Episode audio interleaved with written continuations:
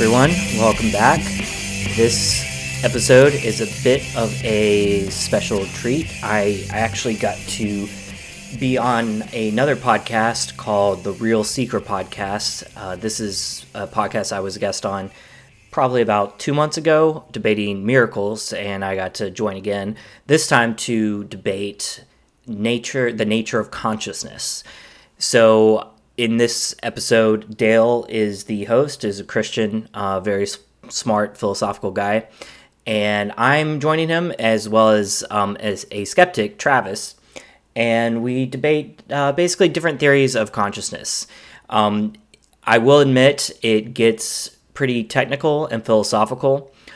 So it can seem daunting, and especially when you look at the length of this episode, you can um, just see how um, long it gets.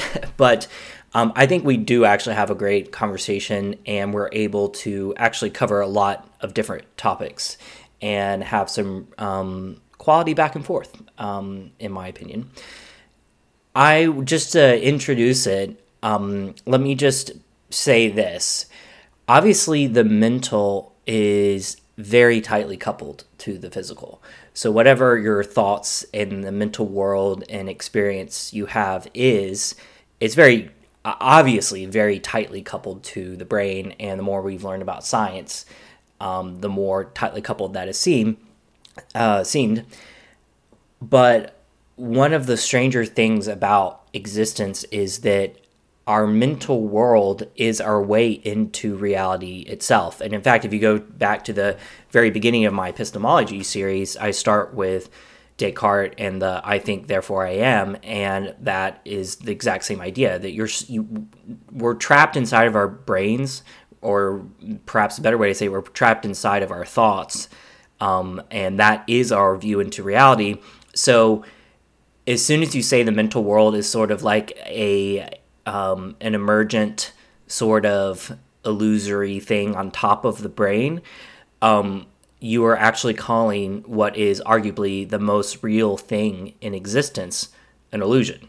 Um, since, from our own individual standpoint, the mental world is the most real thing. It's it's how we view the rest of the reality. So, at least to a degree, the mental is actually primary. Um, and I would say this has actually become even more um, a more of a respected viewpoint lately in that there have been more and more philosophers and scientists who have taken the mental world seriously. And one book that comes up in the course of the podcast is called Mind and Cosmos by Thomas Nagel. And he is a very prominent atheist philosopher who thinks that a kind of reductionistic materialism does not could never actually explain consciousness and so something else must be found. Um, there's another viewpoint that has become pretty popular recently at least relatively speaking called panpsychism which is this idea that the mental is a part of uh, all of reality that it is probably the most fundamental thing rather than matter. Um, so even atoms are um, are have mental properties in some way or another. So things get really weird, but I think that just proves how serious the problem is um, of explaining the mental when in one sense it seems so different than the physical. So that's what this whole discussion is about. And um, I hope you dive in and let me know any thoughts you have on it. Hello, and welcome back to Real Seekers. I'm your host, Dale, the Real Seeker, and we have a special treat for you guys this week. Uh, we're going to be doing a, a, topic on substance dualism, and it actually came recommended to uh, to me by our first guest, uh, Robert L. White. Hey, Robert, welcome back to the show. Hey, Dale, thanks for having me back on. Oh, you're welcome. And uh, we also have another special treat. So he's a, a first-time podcaster here. Um, he's representing sort of the skeptical or the physicalist end. Uh, Travis, welcome to the show. Yeah, thanks for having me on. Excellent. Uh, so yeah, I'm really excited about uh, doing this show because I, I know um, Rob, both Robert and Travis are very thoughtful people. They they've done research on their end and they have uh, you know thoughtful feedback to, to give on this topic specifically. So yeah, I think um, without further ado, uh, let's sort of get into the topic of substance dualism. And the first thing that I think we can do is sort of just start off by giving an introduction, uh, brief introduction as to who we are, and then our positions on substance dualism. So, um, Robert, I'll, I'll turn it to you to give sort of the first introduction there. Sure. Um, so, yeah, thanks for having me back on. Um, it was, uh, I don't know, two months ago or so that we got to chat last, which was uh, a lot of fun with Matt about miracles. Mm-hmm. Uh, and actually, I um, I've been going back and forth a little bit with Travis on my own blog that he discovered, I believe, through that podcast. Yeah. And um, I left it hanging. I need to come back. I'm going to come back to it, Travis, because we were having a, a great discussion about uh, really a very specific uh, miracle claim. Um, but uh, no, I, I, was really appreciating the thoughtful um, exchange, and I know you listened to a few of my um, podcasts as well on epistemology, and I uh, appreciated the feedback there. And have you um, have you read uh, Gödel Escher Bach? Yes, I have. Yeah. Nice. Yeah, it's always fun to meet uh, someone else in that camp because that's such a unique book. Um, but yeah, so I'm uh, just you know, but very briefly, I'm a software engineer in Brooklyn. I grew up a Christian, went through heavy doubting period before eventually kind of I deconstructed, reconstructed my faith to um, compress 20 years of my life into about three sentences. But um, when it comes to consciousness, um, do Dale, do you want me to just go on into a kind of five minute overview of my own thoughts? Now? Yeah, yeah, yeah. Okay, sure. Yeah, so I mean, first of all, I, I just very up at the very beginning up front, it, it's helpful that to reference particularly to, to understand where people are come uh, for people to understand where I'm coming from for my philosophy, my epistemology. Um, I have my own podcast about epistemology at robertlwhite.net. And I think the three episodes that really frame how I approach this topic are the ones about uh, black swans and uh, actually software engineering. Um, and I actually studied some AI in college as well, which obviously influence how you look at consciousness, I think, as well. Um, so, but just briefly, I try very hard to stay as close into my intuition as possible. I think words get twisted very, very fast, and our definitions very quickly. Sometimes we don't even know what we're talking about, and we're playing this word game, um, and it's hard to tell how much it even maps onto reality uh, in philosophy. And I, one probably my favorite example of this is I was briefly in a uh, metaphysics class at the Harvard Extension School. I dropped it before I had to pay for it. Um, but in the very first class, the teacher brings up the most fundamental metaphysical question, which is why is there something rather than nothing? And with seriously, within five minutes of that discussion, people in the class were referring to nothing as if it was a substance. Um, and so he quickly, the teacher had to quickly restate it as, uh, why is there anything at all? Um, and to me, that's just a great example of even the such a simple concept as nothing. People immediately didn't even know what they were talking about. They they were talking about it as if it was a substance when it literally means no thing. So that is just a general principle when approaching some of these things is so quickly it's hard to even know what we're talking about. And by the way, I'm still mad at you guys for making me Google things like Leibniz's uh, identity and trans world properties and like oh my gosh, this whole week I've been living in that world. So it, eh, I I love I love it. I, I can get into the technicality of it, but just so you guys and the listeners know where I'm coming from, I try to stay as close into intuition as possible because I think we endanger ourselves getting confused and talking about things we're not even sure we're talking about very quickly. So, with that said, I, I didn't mean to spend that long on that, but um, just when it comes to consciousness itself, I think it's helpful to see to to realize how entrenched physicalism is as a default. And so I think any sort of dualism is kind of starting um, from behind anyway. And my argument for this is that people doubt their own consciousness way too easily. And it's almost laughable how quickly you can get someone to doubt that they're even consciousness based on an entrenched physicalism.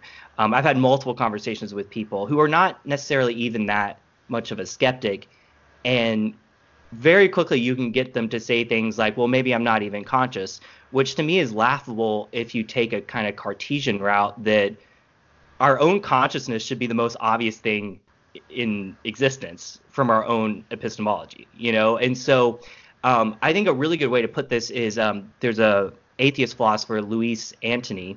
Uh, she debated William Lane Craig uh, about objective morality. And I'm going to actually paraphrase her. She applied this to objective morality, but I think it applies even more strongly to consciousness.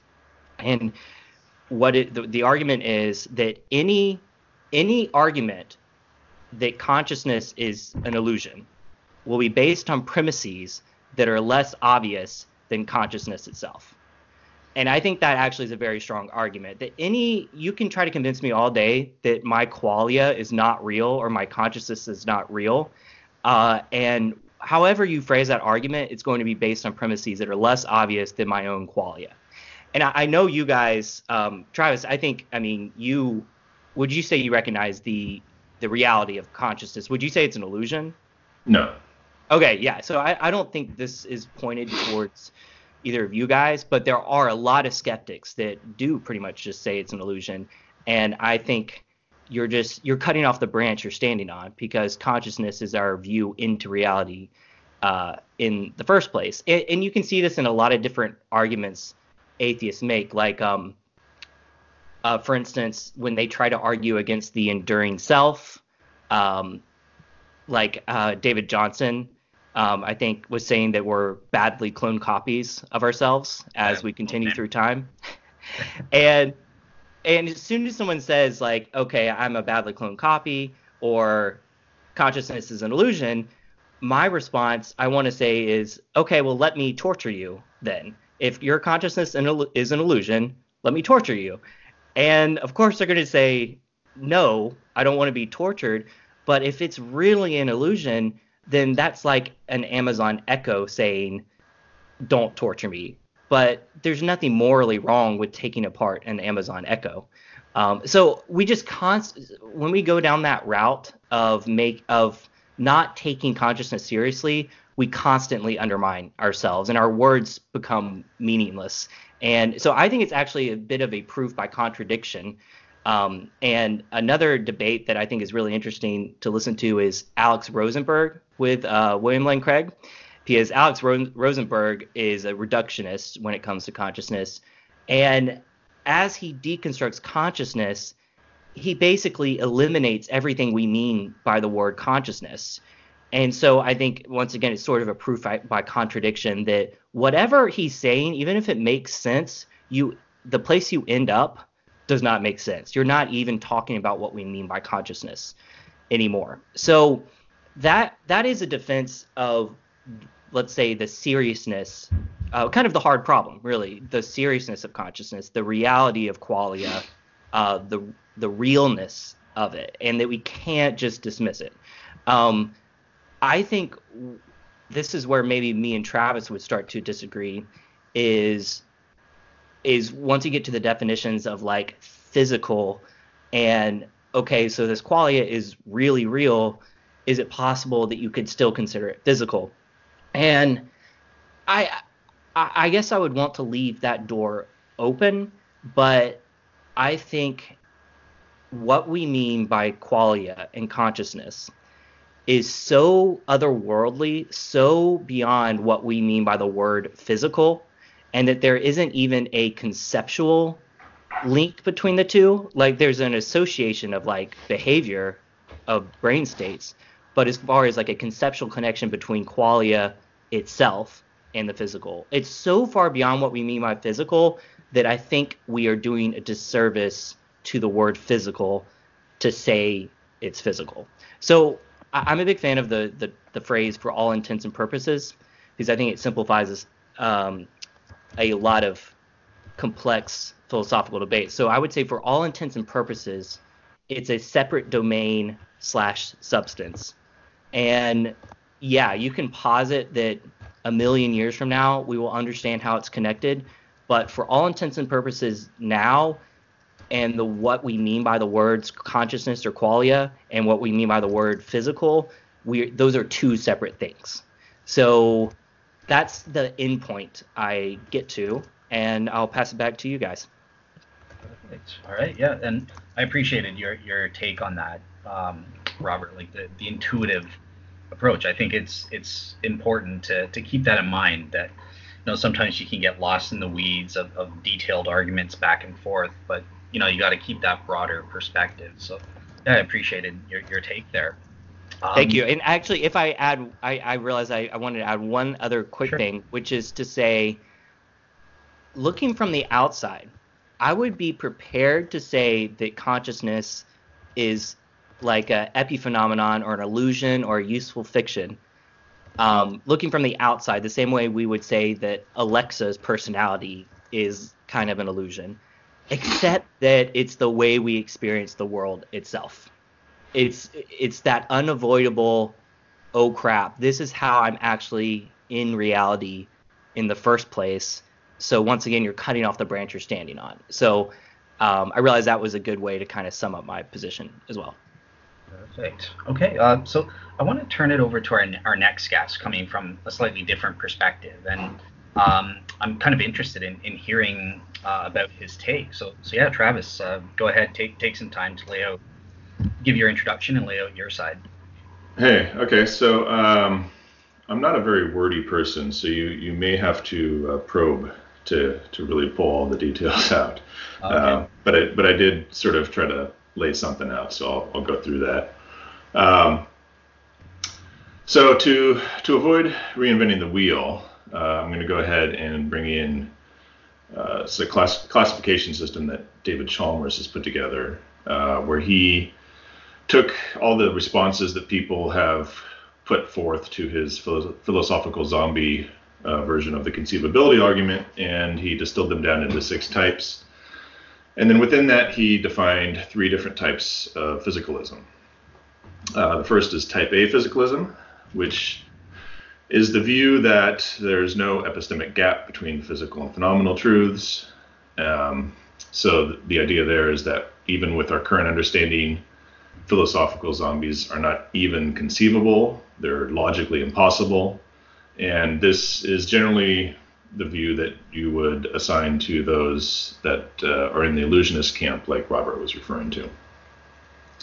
And then he identified uh, type B physicalism, which is the view that there's an epistemic gap between the physical and the phenomenal domains, but there's no ontological gap.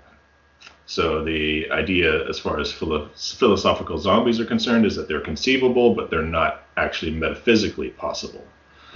Um, in this case, the epistemic gap is generally understood to be permanent, uh, even though consciousness really is ontologically physical in nature. And Travis, just before you continue, do you mind, just for people that might not know, what, what is a philosophical zombie? Are, are we talking about the zombie? Ah, yes. Okay. So um, Robert alluded to this. So the the philosophical zombie is the the person who is completely identical to us, except doesn't have any experience. So everything down, every physical detail is completely identical to us, but there is no qualia. Okay. Uh, okay, so then uh, the type C physicalism is the view that, excuse me, that there's a deep epistemic gap between the physical and the phenomenal domains, but that it's closable in principle. Um, so philosophical zombies are conceivable, um, but there is some way that we don't really know, and maybe we'll never know, that you can close that gap, and then um, this would collapse into you know either the type A or the type B. So I'm um, I'm gonna go ahead and put myself into the type C position there, um, but it's it's a, an inherently sort of tentative position, uh, and even this is Chalmers' argument too, is that type C is problematic because it's unstable and eventually it's going to reduce down into one of his five other types that he's identified. Um, but I don't think this is a problem. I think this is uh, Robert will appreciate the, the phrase "it's a feature rather than a bug." um, because I don't really feel obligated to make any commitments based on our current knowledge. And I think uh, the epistemically humble thing to do and the reasonable thing to do when we really don't have the information we need is to have that uncertainty sit there and just be part of your view. Um, so it seems reasonable that we could eventually figure out how to close that gap, and and then the type A physicalism becomes the case. Or it also seems reasonable that we could determine that the gap is completely unbridgeable, um, and then maybe the type B physicalism is the case. Or um, possibly in the next hour or so, Dale will convince me that I should be a substance dualist, and that'll be it. I'll try. okay. we'll see. Travis, um, I, I, know this is slightly off topic, but I'm just um, I have to um, say anyone should uh, check out Travis's blog. Um, one of the most striking features of his blog is how he has an actual like bar chart of his current like um, uh, confidence in, I guess, Christianity, and it's, it's down to five percent, I believe.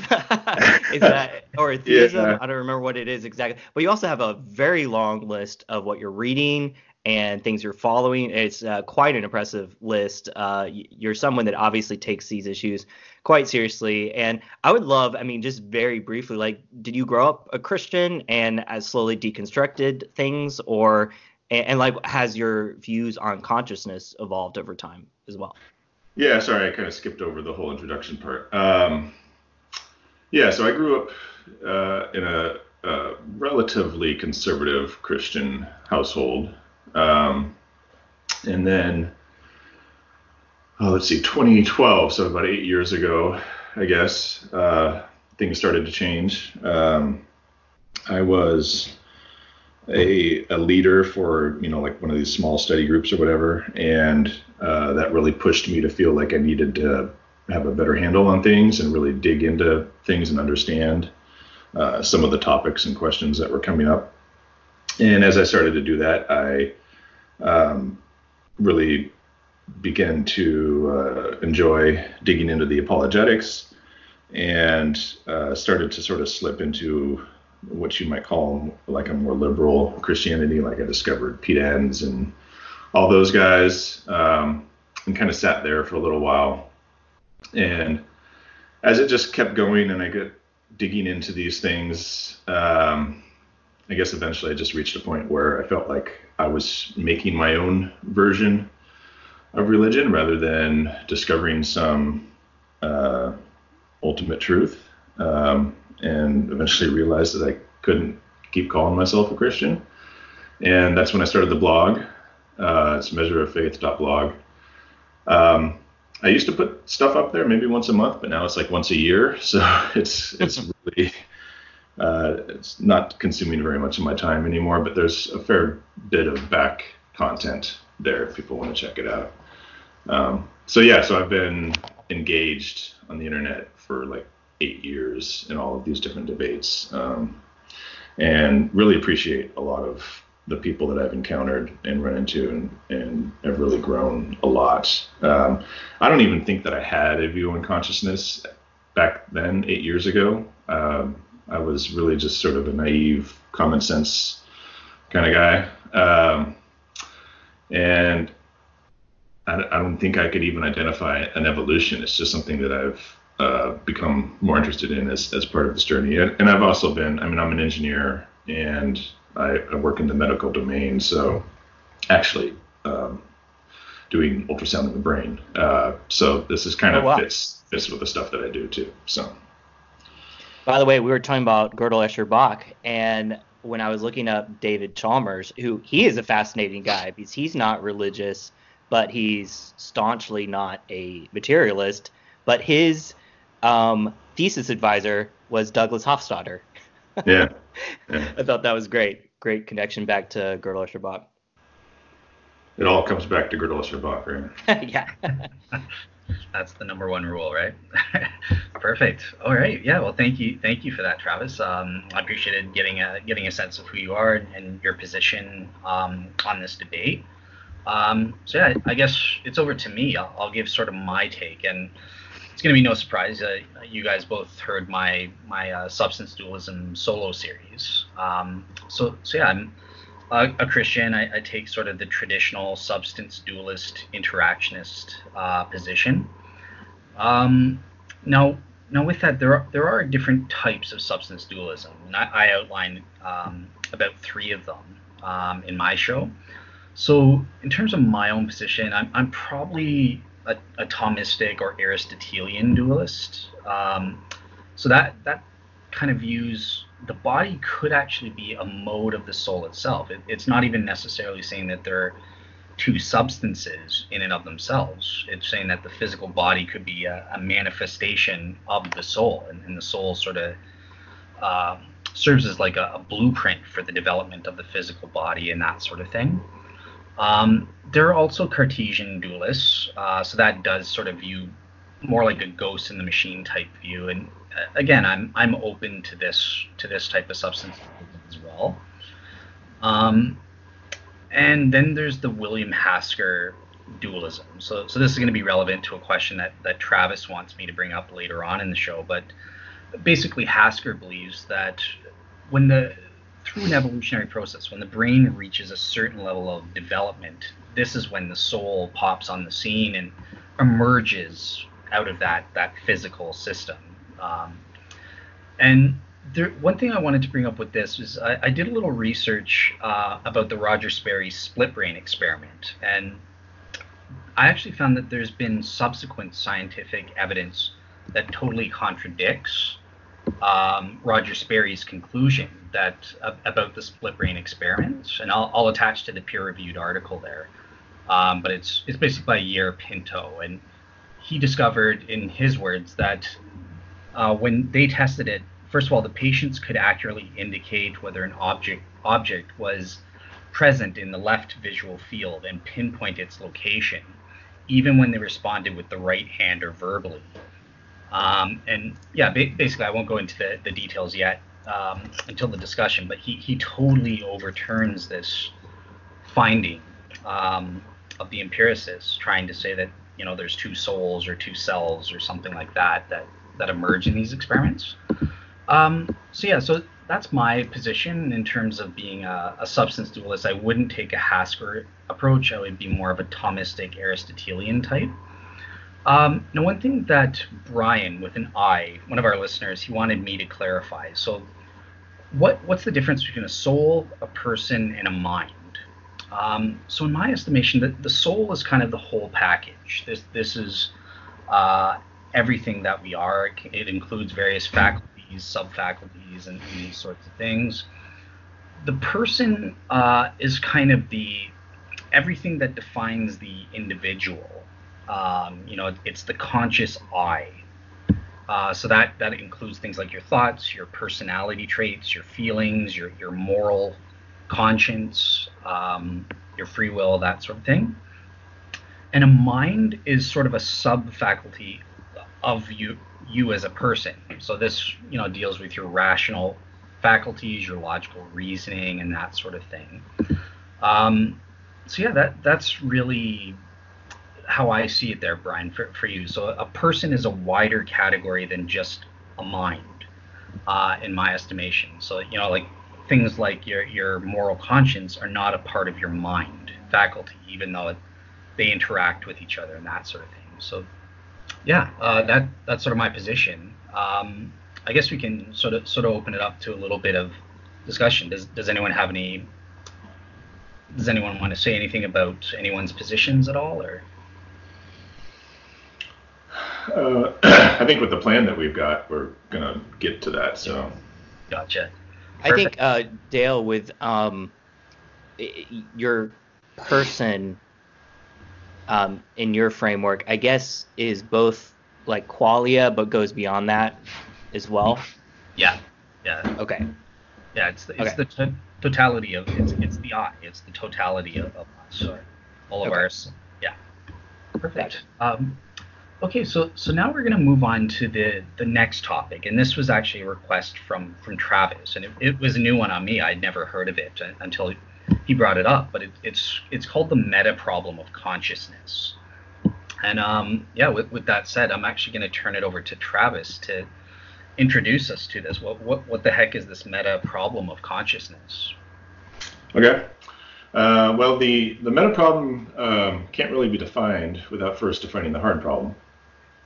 So, uh, briefly, the hard problem is the problem of explaining why there is the phenomenal first person experience when that feature does not immediately appear to be entailed by the physical description of a conscious entity. So it's, in short, it's why aren't we philosophical zombies?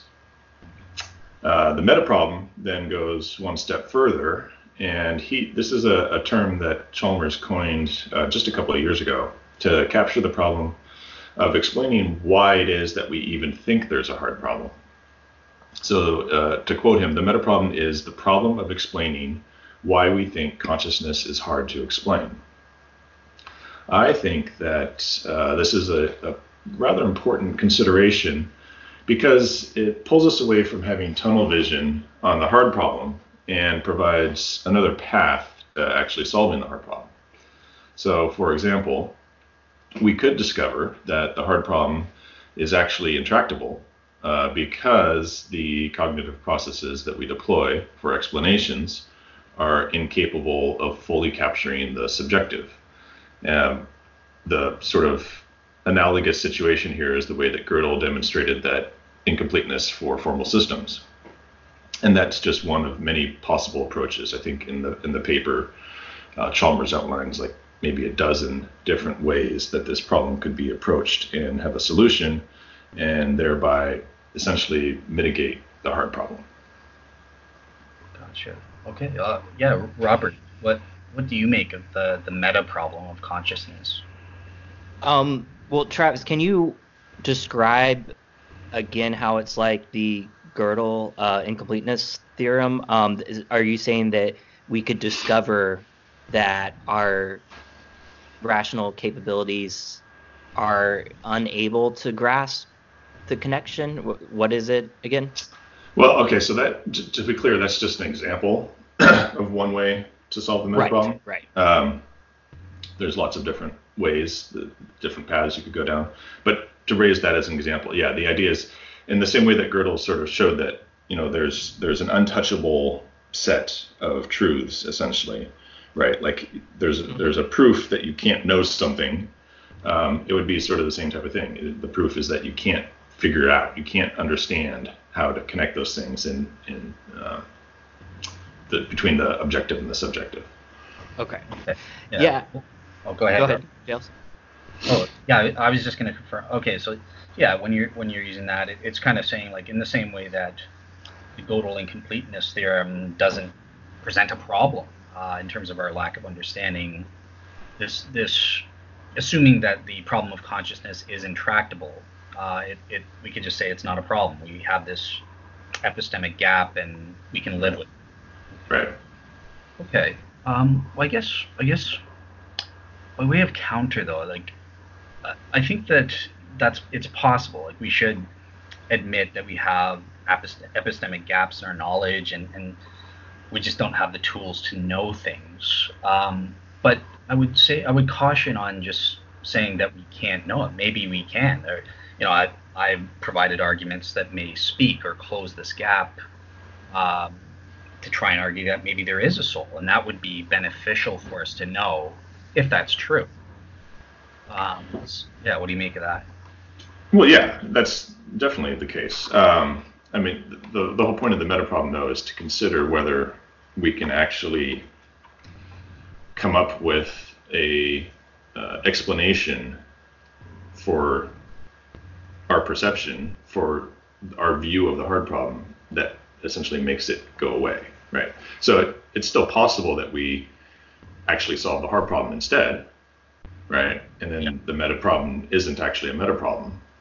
Um, but we shouldn't just focus on trying to solve the hard problem. We should also consider the possibility that the hard problem isn't actually there and that there's some other explanation as to why we see the hard problem. Gotcha. Okay. I think with the meta problem, so I'm very new to it. I did read part of the, I believe, the first uh, paper that Chalmers wrote about it and when he introduced it. Um, currently, with my limited um, experience with that problem, I, I have trouble seeing how it doesn't, um, how it's not a sort of simple problem in the end. In that, t- to me, the intuitive answer to the meta problem is that we have consciousness. We, I mean, it's what we immediately experience, and our intuition about that is completely separate or feels completely separate from our intuition about the natural world. Like they just seem they just seem like two separate things. And yeah it is really i mean this is kind of bringing back the meta problem is like wait why does it seem like two separate things? Well we're, we're it's because we're dealing with something that uh, we've reached the bottom as far as uh, explaining or describing something, it, you, you can't explain what it's like to see red besides referencing what it's like to see red. But even though we can't explain it very well, we all have experienced this qualia. Uh, and so we experience this qualia, and then we, we conceptualize the physical world, and those seem like two separate things.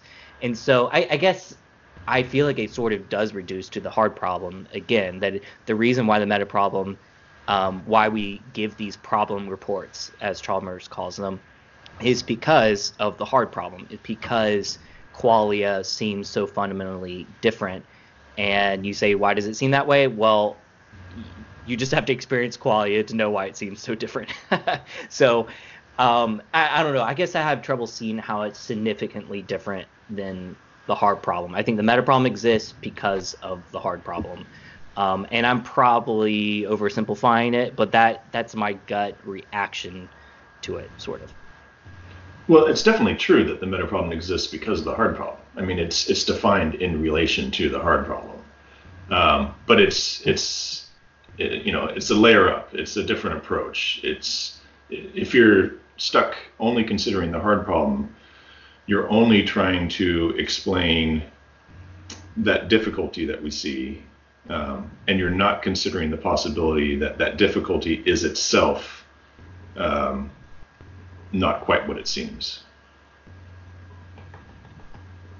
Okay. Okay. Yeah. I would probably have to listen to more potential explanations for the meta problem to see how it's uh, meaningfully different than answering the hard problem um, personally. But Dale, yeah, Dale, what are your thoughts? Yeah, I'm, I'm sort of in the same boat as you, Robert. So I yeah, like I'm I was new to this as well when, when Travis brought it up, and I, I think it's great to to raise the issue for, for people to become familiar with. But yeah, I sort I sort of see it along the same lines as what Robert's saying. Um, it, it arises because of the hard problem. We, we do recognize these that there is that there is this hard problem in the first place, and it, it sort of by its very nature begs us to, to try to grapple with that and, and you know draws us in to find an answer. So I don't know. It, it doesn't rest easy with me to just say like maybe it's just not a, a an issue. We we shouldn't you know we should ask ourselves do we even need to bother finding answers to this or not yeah, yeah, and I should say that the reason I use the Gödel analogy is because that's, as analogies go, I think that's about as strong as they get because that's you know that's a that's a mathematical proof. Like there's pretty much no denying that, right? So if you had a similar sort of solution to the meta problem, then it would be uncontroversial. You would just say, oh, well, that explains it. That explains why we have this apparent gap. Yeah. Yeah. I guess I, I guess I don't see how you could apply that to I mean, I guess you just apply that to anything we don't understand, like uh, even like I don't know Christians with the problem of, e- of evil. It's like, well, what if there's a meta problem of like there's this epistemic gap where we will never understand God's reasoning, and it's like, yeah, you could posit that, but I feel like there's so much groundwork to make up. Well, sure. No one's no one's suggesting that it's solved or that the meta problem itself is uh, eliminating the hard problem because oh now we can just think about that and don't have to think about the hard problem. It's just another. It's an expansion of, of ways to think about the hard problem, right? If you want to call it, it's you know it's like the expanded hard problem is the hard problem plus the meta problem. Can I ask you, Travis, like what is the most interesting aspects of the meta problem, or do you think there are potential uh, uh, explanations of the meta problem that, that you favor?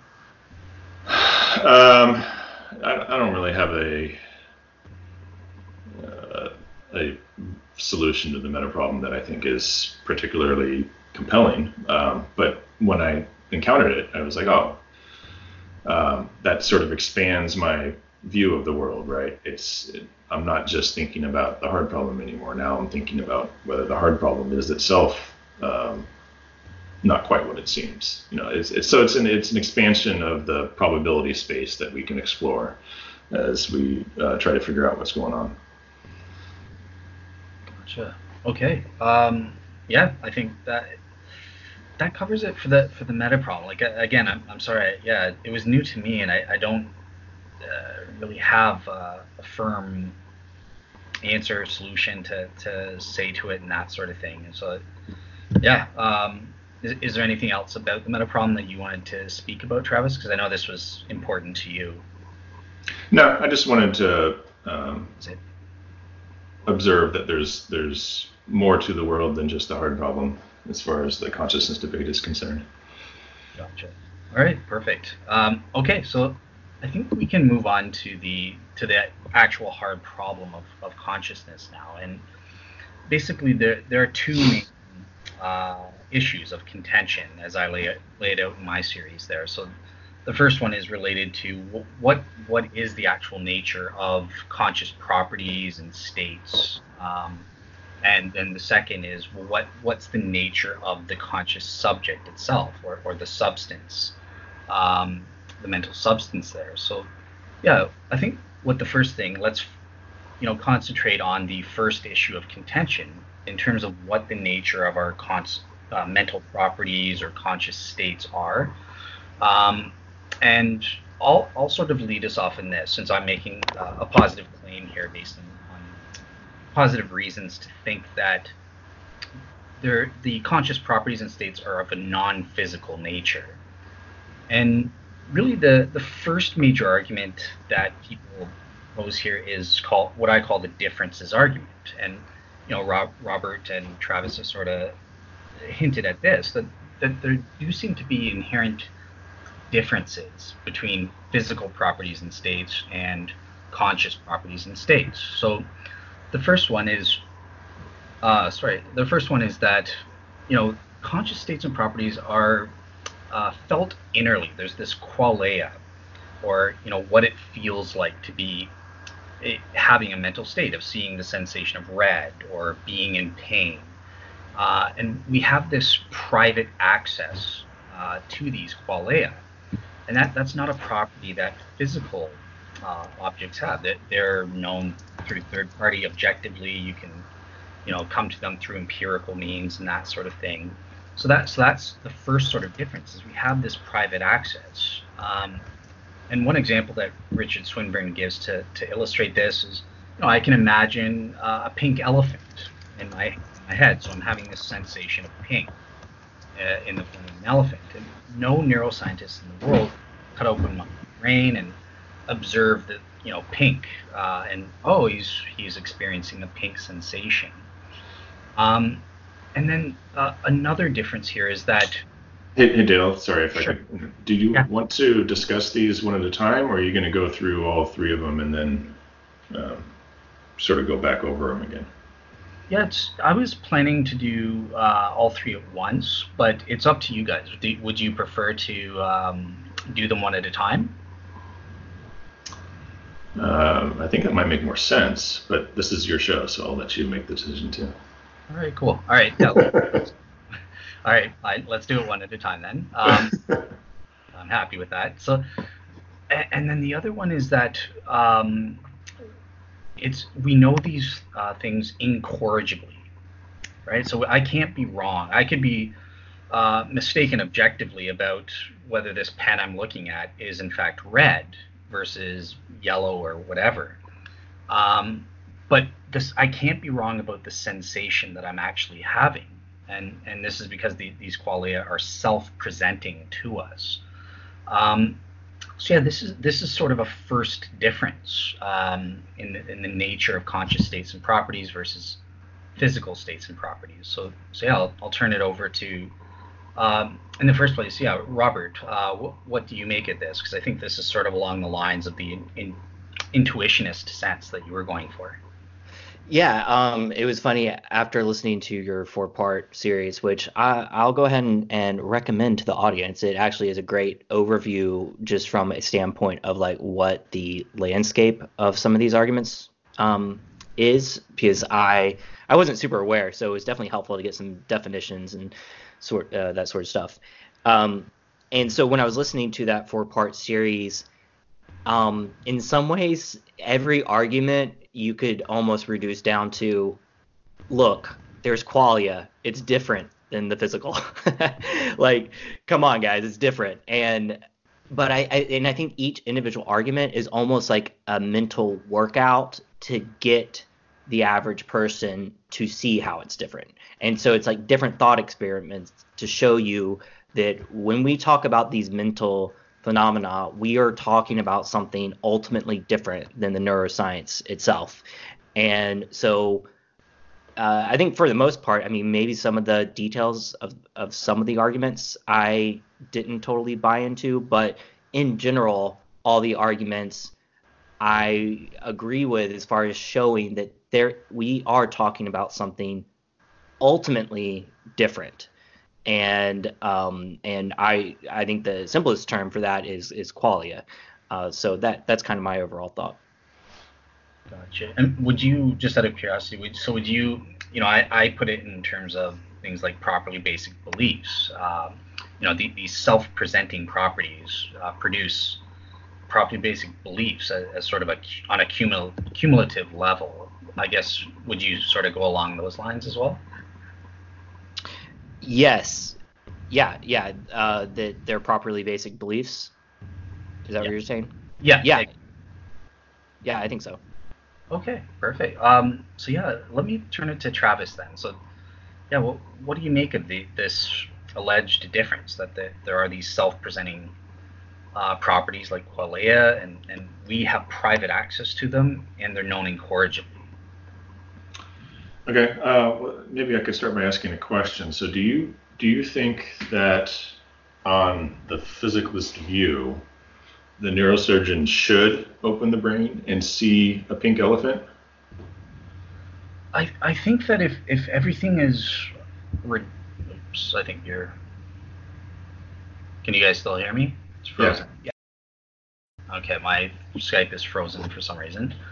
Um, I, I think that the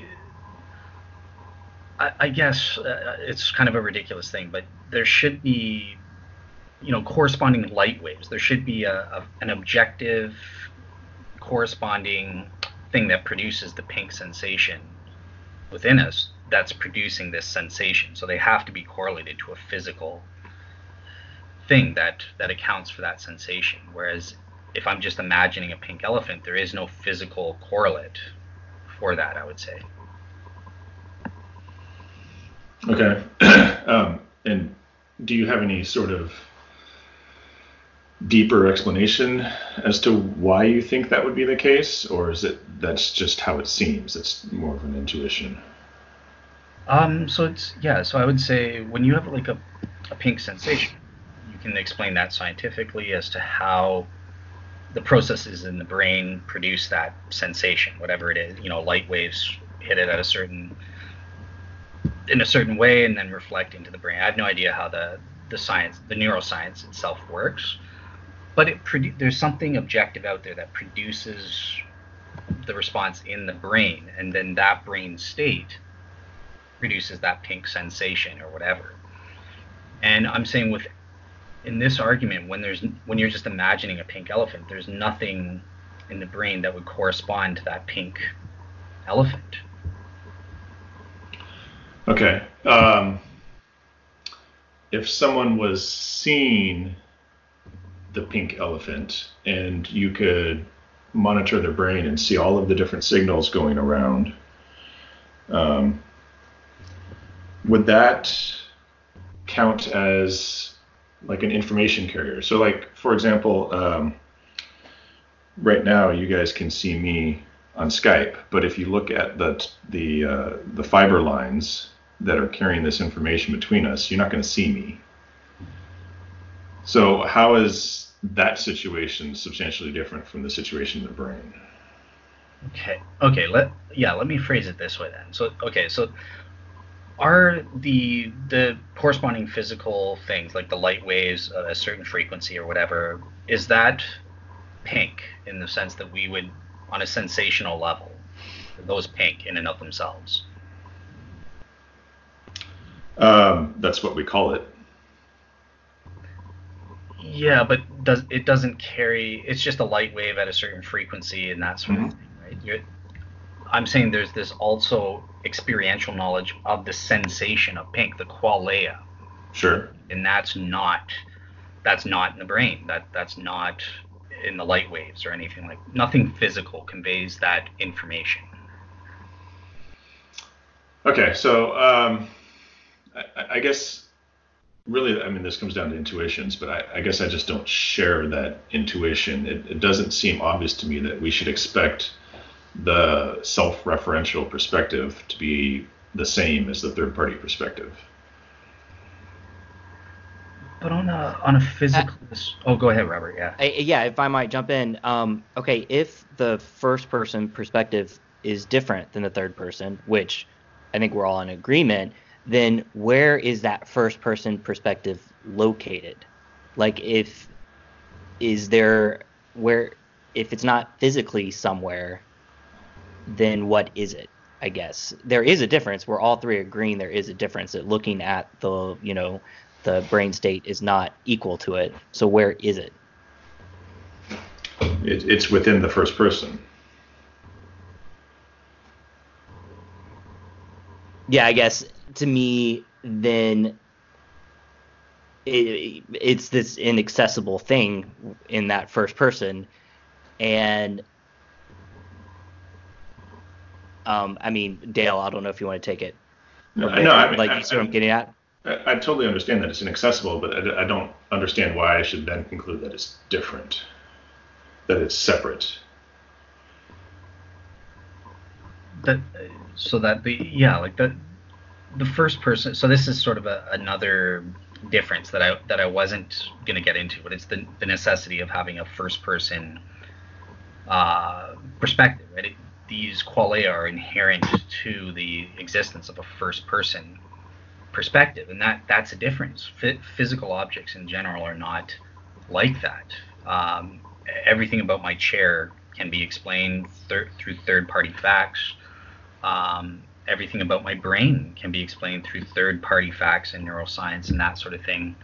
There's this unique thing that when we have this first-person perspective, um, and it's it's irreducible to physical properties and, and states in the brain, and the the use of this difference, this private access difference, is um, trying to highlight that. And you know, they use these examples. You you would never be able to get that this certain brain state equals seeing the sensation of pink without that first person perspective saying, "Hey, you you saw this brain state. This equals I'm seeing pink, or I'm seeing red, or I'm in pain, or whatever whatever the quality." uh, is that we're talking about. So that, so that's why there, there's this self-presenting nature. Um, yeah, yeah, Trav, would you admit in general that physical objects in general are, are are not privately accessed, like the properties and states of? Well, if they're not conscious, yeah. okay, all right. Um, yeah, Robert, do you do you get what I'm saying? Do you have anything to, to add about this, this private access notion? Uh, no. I, I mean, I think I think Travis is a interesting one because he sort of sits in between, you know, the the physicalist that says it's all an illusion. You know, he doesn't say it's an illusion. So to me, it's just like how real do you think that qualia is? And to me, it's from epistemological standpoint, it's the most real thing in the universe. Would you sort of agree with that, Travis? Since that is our way into experiencing the universe, that from our epistemology standpoint, it's the most real thing there is. Yeah, I mean, when, when I wrote up a post that um, sort of laid out my epistemology, that's where I started. I started with the Cartesian thought experiment, and uh, okay. I think therefore I am, and that was my starting point. Uh, so I don't I don't deny that in any way. Okay. All right. Well, well, what about the um, incorrigibility difference, right? So that there's a different. I guess you would label that down to the, the first person perspective again. Uh, sort of like I think, therefore I am, and in this way you're you're directly as a first person experiencing these sensations. Um, yeah, how, how would you account? Is this how you would account for this incorrigibility difference? Um, I think I might need you to explain that or dig into that a little bit further. Fair enough. Um, okay, so it, it's basically saying in terms of my mental states and, and, and that sort of thing i can know these first of all directly and, and innerly through introspection but i know them inc- incorrigibly. If, if i'm seeing a red pen pretend i'm hallucinating okay and there's no red pen on my desk or a blue pen or something like that but i i see i still have this sensation that i'm seeing a red pen. Now i could be wrong or mistaken that there is in fact a red pen on the desk, but I cannot be mistaken in that I'm experiencing the sensation of, of redness, of the color of redness. And and this is there's a difference here. Uh, you know, I, I can't know my brain states incorrigibly, but I can know my mental states, and this suggests there's some kind of difference going on here. Um, I don't know, it, seems almost tautological um, that you're talking about your fundamental feature of perception, your your qualia, and it, that it doesn't reduce to anything else, and it's not explained by anything else. So by definition, it can't be revised uh, because it's it's already fundamental. There's nothing else that's informing it. Whereas with a third person perspective, uh, you've got other people that can inform it. You've got updated investigations that can inform it. You've got all sorts of new information that can come in. Um, so it, I think it's just a, a level of information. And again, like you said, that really comes down to the fact that it's the first person rather than the third person. I, I think what Dale is saying, though, that even if that third party information informs your understanding of reality, it cannot inform what your experience was because your experience was your experience. Um, so that's just illustrating how it's different still than the rest. Like uh, I think, yeah, I think that's what he was saying with the private access, but with the incorrigibility, it's it's the uh, it's the the fact that it can't be corrected. Like you can't bring in some new information to correct it because it's just foundational, right? Right. It's that if the pen was really uh, blue instead of red, you can be told that, but that doesn't change your memory of the experience. That right. well, what I thought I saw was uh, red. So right. that is the incorrigible part. Right. Yeah. Yeah. I guess I'm just sort of I'm trying to figure out like you're just using first person perspective but uh, i'm trying to figure out on a physicalist perspective without getting into the question of the nature of the conscious subject but like these are just brain on a physicalist perspective these are ultimately all just brain states so so what is it that differentiates certain brain states from other certain brain states that allows me to be incorrigible in one versus you know can be an error in others well, it's not a difference in brain states. It's a difference in access. One is self-referential, and one is going through the senses. One's, you know, objective, third party, and one's self-referential. So it's just sort of the intermediary.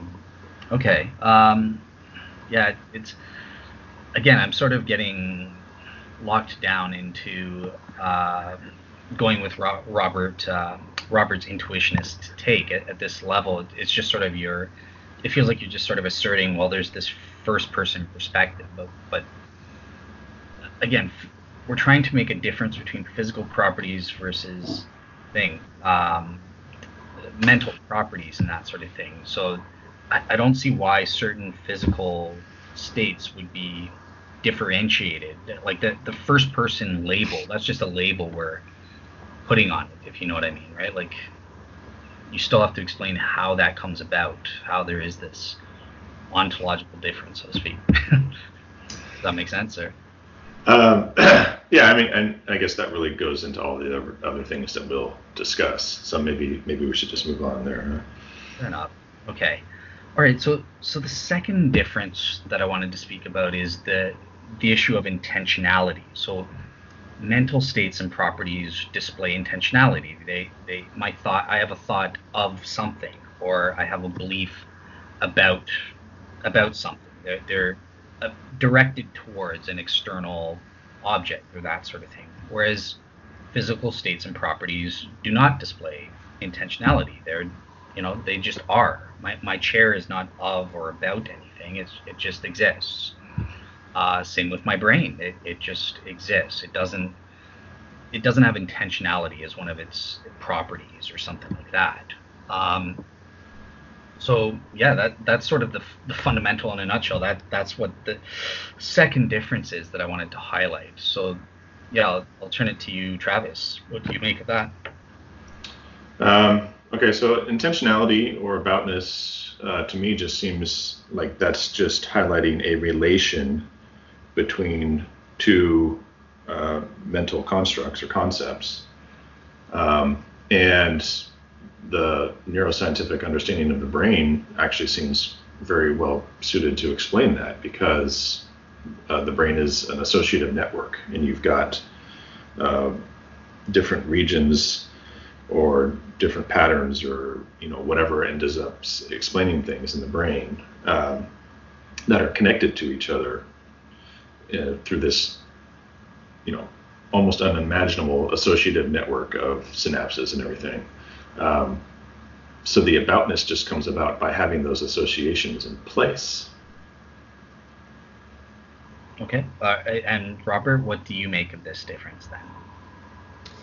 Um, I have trouble figuring out honestly the language to describe some of these problems. I I think I intuitively am sympathetic to all of them, and I know, for instance, like an atheist like uh, Alex Rosenberg or even Thomas Nagel, I think do treat treat these problems as serious, uh, like the problem of atten- intentionality.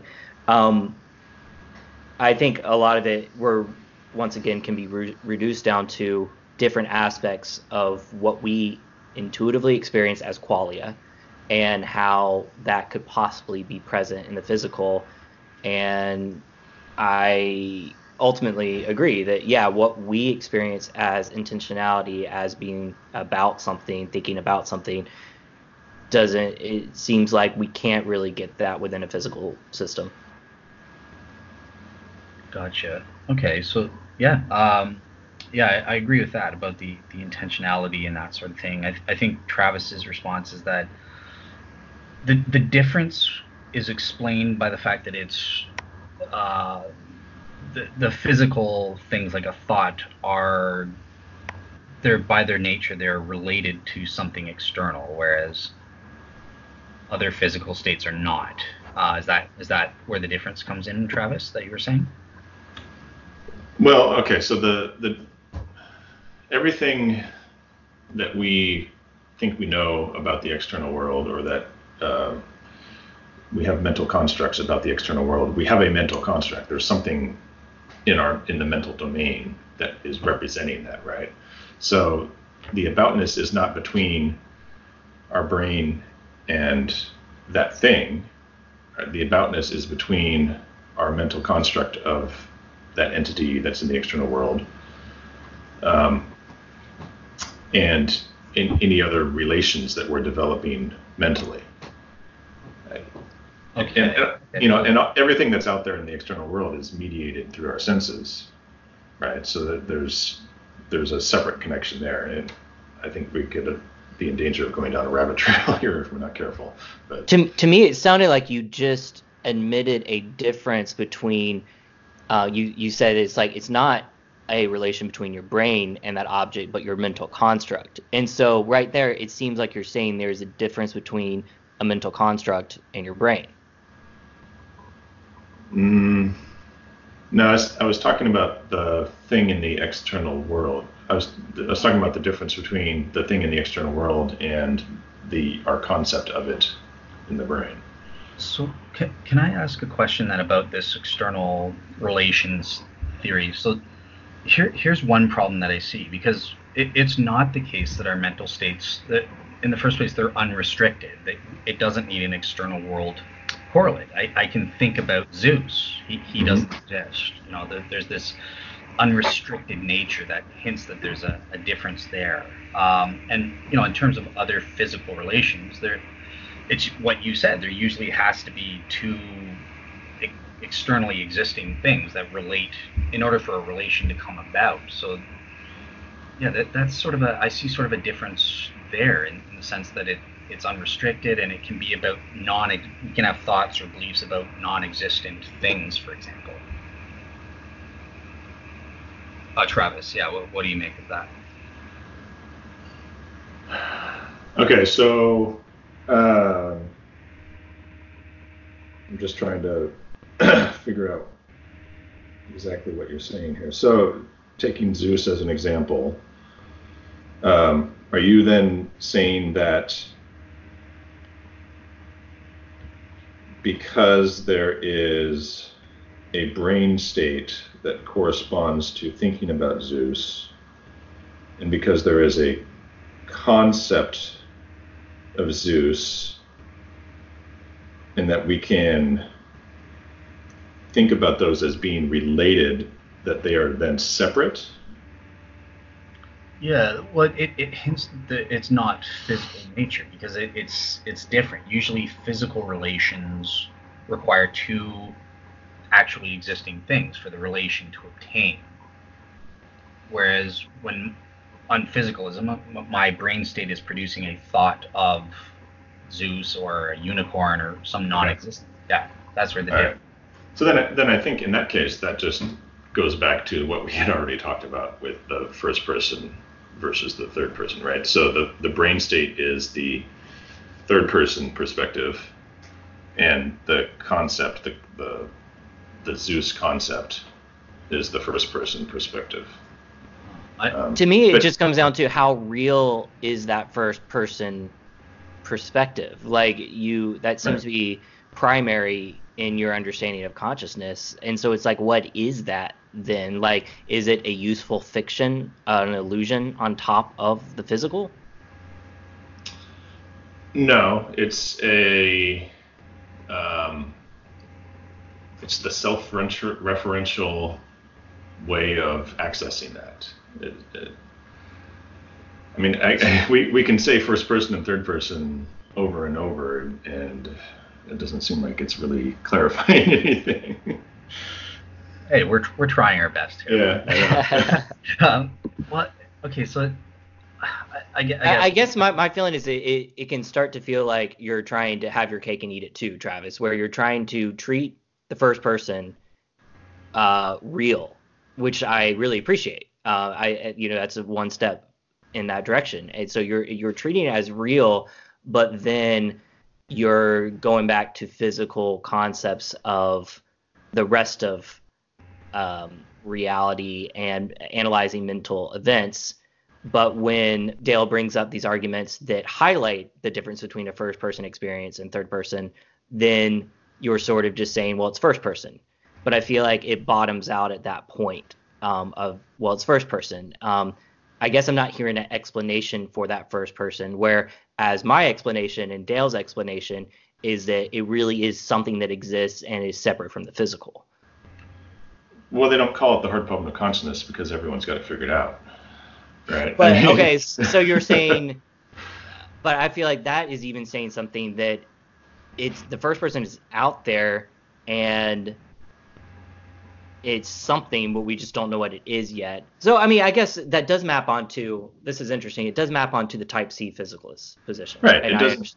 What what I'm saying is, yeah, there's we don't have the knockdown explanation, but to me that doesn't mean that you then jump to it being this whole different thing. That's so this like a, is that's a big leap to me. Okay, all right. So this is interesting. This is something I wanted to bring up. Um, I hope this isn't like jumping too far ahead, but I think to say you're a Type C physicalist is to kind of concede the argument to the dualist.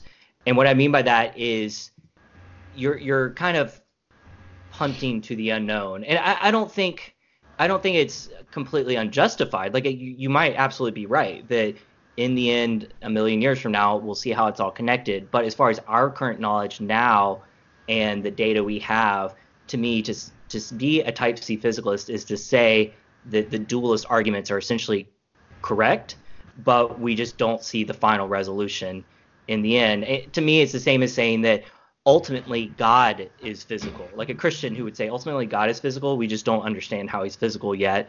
And when we get to heaven, we'll see how it all connects. But at that point, I once again come back to I feel like we almost do a disservice to language because what we mean by God and spirit is not physical. And so we might as well just go ahead and say God and spirit is different and uh, to the analogy that uh, consciousness is different that yeah a million years from now we might understand how it's physical but for all intents and purposes the dualist arguments do go through and um, it, we might as well treat it as something different even if a thousand years from now we see how it's physical. Yeah, but it's one thing to um, acknowledge the epistemic differences, but it's a whole other thing to then translate that into an ontological difference. Let me uh, ask you this, Travis. So I, I think depends on your answer, but would, I might disagree with what Robert just said. Just because you're conceding, like, are you offering uh, this first person, third person thing as uh, just like an equally possible or equally probable option. You're not necessarily making a claim that this is what it is in and of itself, right? Um, yeah, I don't. I don't make any hundred percent claims on anything. No, no. But if you're claiming it's 51, percent or more, then Robert's point applies, and you've got sort of an issue there. But if you're just, you know, I'm the one making the claim here, so I, I bear the burden of proof in terms of the overall context. If you're just saying, yeah, but what if it's some non-reducible first-person perspective? You, you know that answer. Are, are, you just throwing that out there as like a, a defeater, or are you saying this is how I think this is how it probably is? Um, no, I, would say that that's how it probably is. Um, but it's I think it's also more fundamental than the sort of substance dualist position, right? Because all I'm talking about is the epistemic difference. I'm not I'm not trying to go any further than that. Okay. All right. Fair, fair enough. So then, yeah, I think Robert raises a, a good counter then to, to think about. Um, but I just want to. Well, let me. Sorry, sorry, real quick, Dale. Um, if there's this epistemic difference, then what is your reasoning to sort of default to, if you are defaulting to it being a physical answer in the end? So it seems like, are you kind of recognizing this epistemic gap between brain states and first person experience or whatever? Then what is your reason for saying, but in the end, we'll find out it's physical? Uh, it seems the most parsimonious explanation, um, and I think maybe that's a good segue for some of the other stuff that we'll talk about. Because I, I mean, really, it comes down to all the other stuff that we're probably going to talk about. Okay, um, so I just want to raise one last final point before we move on to the next different, if that's okay, Travis. Um, so just on your response to, I, I, labeled the difference about thinking about Zeus and you know um, thought, mental states and that sort of thing. They're intentional, not extensional, like normal uh, physical relations re- require.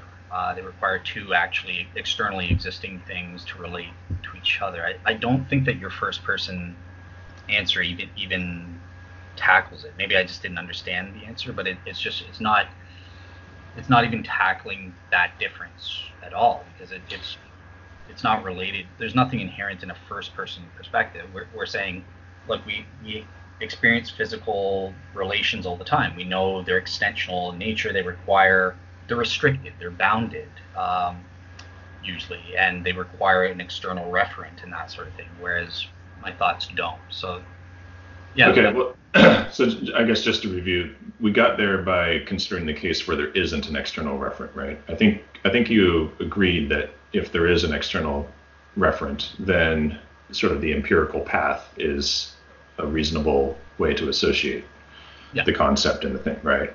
Yeah. Okay.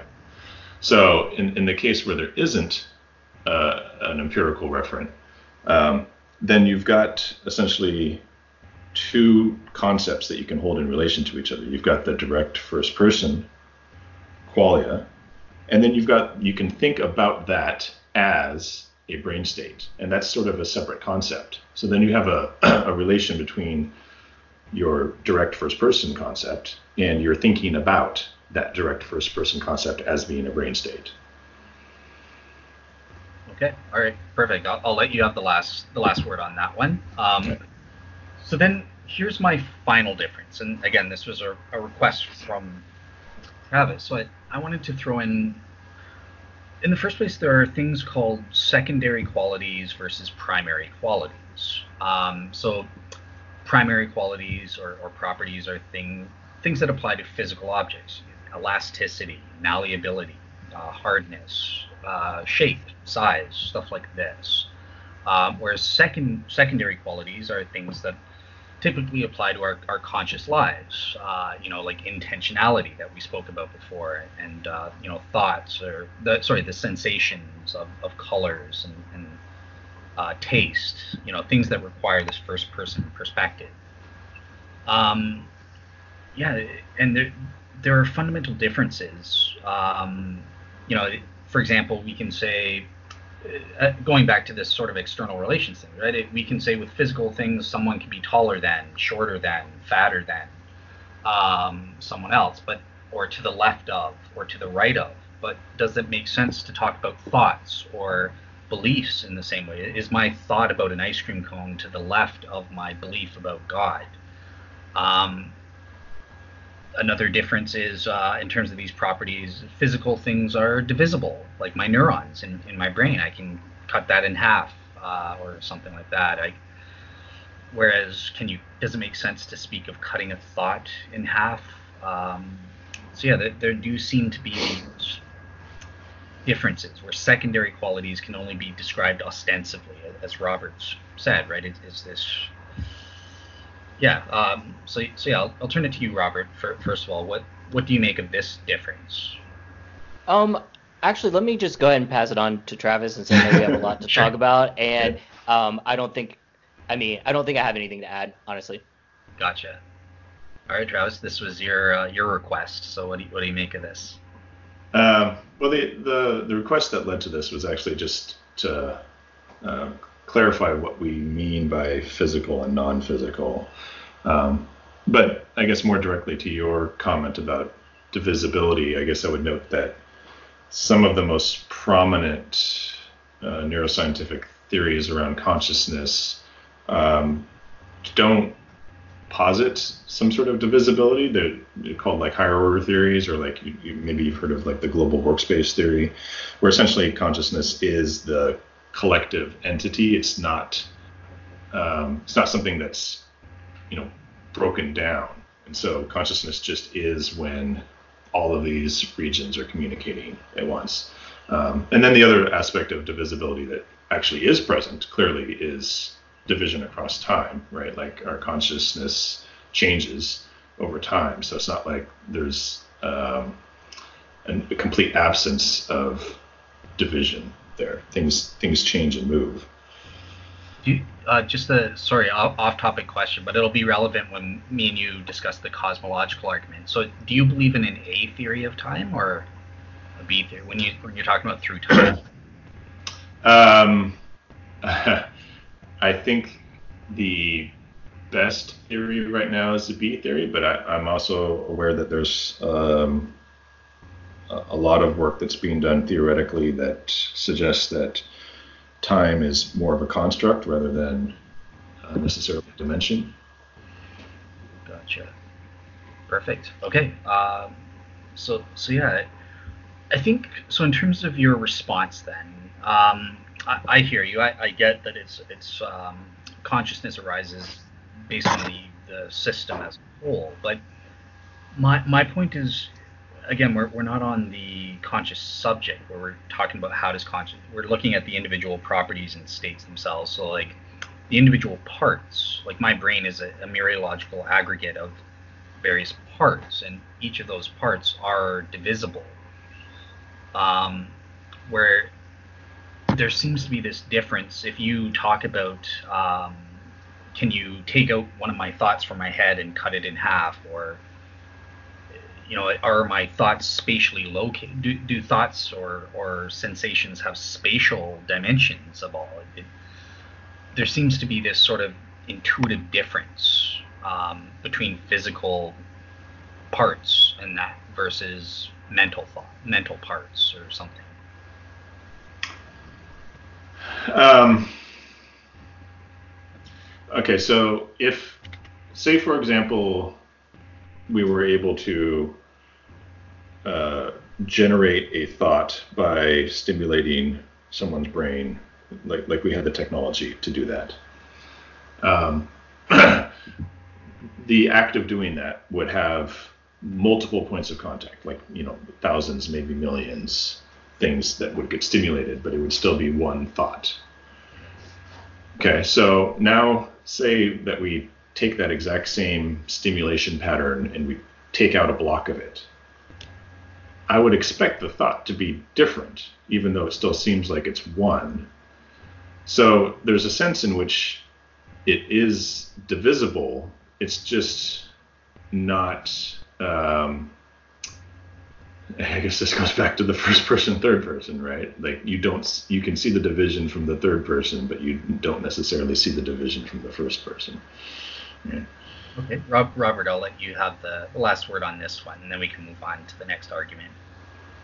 If everyone's um, yeah, yeah, I, I don't, I don't know if I have anything to add. I, I I tend to feel tempted to just feel like I mean, like Travis sort of just went back to the third person, first person. I think some of these do reduce back to, you know, just the odd nature of qualia. Um, I think, I guess Travis's response about the thought being different, if one of the parts is different, perhaps doesn't deal with the fact that it's still um, a unified whole as it's experienced. Um, yeah, I guess that would be my response. Perfect. Right. Um, so yeah, I think I think we can move on to the the second main argument, and and this was one that um, Robert you, you recommended the the knowledge argument and Thomas Nagel. So yeah, I'll, I'll turn it to you. You can give sort of the introduction. What what is the the knowledge argument? Sure. I, I will just briefly set it up because I think we actually talked about it a lot early on, so we can kind of revisit, see where we're at at this point. But um, well, first of all, I just finished reading um, Thomas Nagel's book called Mind and Cosmos, and I love this book. Um, I highly recommend it just because of how idiosyncratic it is. Like, if you weren't a top-notch, well-known philosopher, I don't think you could get this book published because by by a major secular press because he's even questioning some tenets of evolution in it. Um, it's a really fascinating book. It's it's hard not to like Thomas Nagel just because he comes across so earnest and honest, and he's just willing to question anything.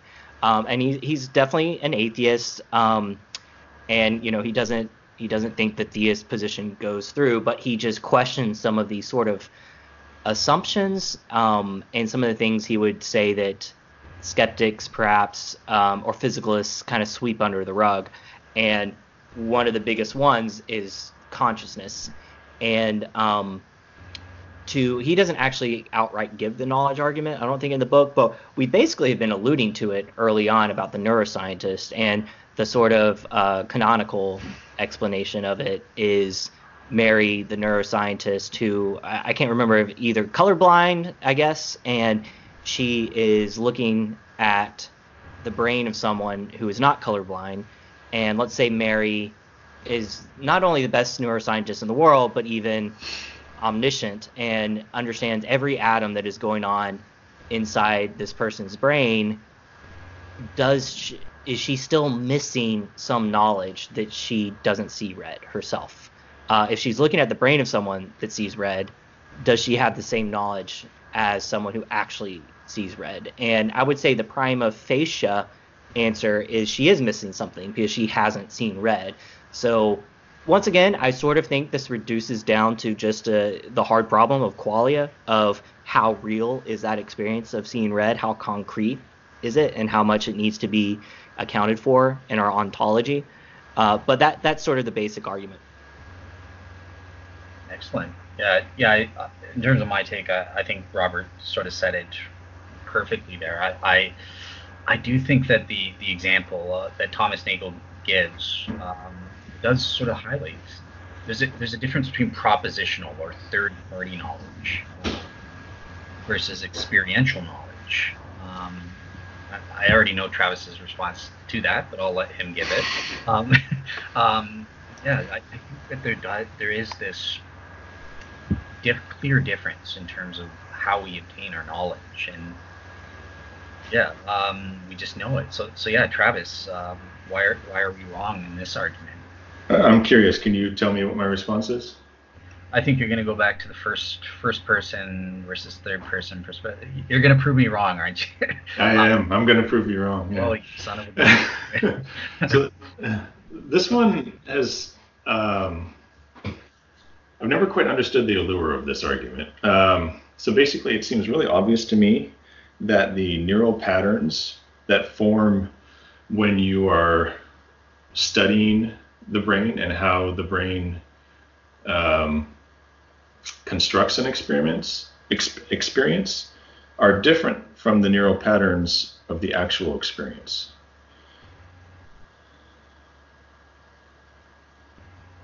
Yeah. So yeah, so you can you can read a bunch of books and you can do a bunch of experiments and you can learn all of this information, but that is a different information. That's different information than the neural patterns of actually having the experience. Yeah, and, and that's so that is in a way that's what the argument's trying to to say is that there are you call it different information there, there are different forms of, of knowledge um, right. this, but all, if, if all of the knowledge is still encoded physically in the brain then that doesn't say anything about physicalism I guess Travis's point would be, all right, let's say we can record the neurological data of the person seeing red and then play it back inside Mary's brain to sort yep. of force her to experience red, then problem solved. Yep. Yep. That's right. Okay. So so yeah, it's again yeah, again it comes down to I guess yeah, like what why is it that certain brain states produce this qualia whereas others don't? They're, they're all just the same physical, from a physicalist perspective, they're all the same. They're just in different configurations. And what, what is it about a certain configuration that'll produce qualia in one sense, or experiential knowledge, as I call it, versus just mere propositional knowledge?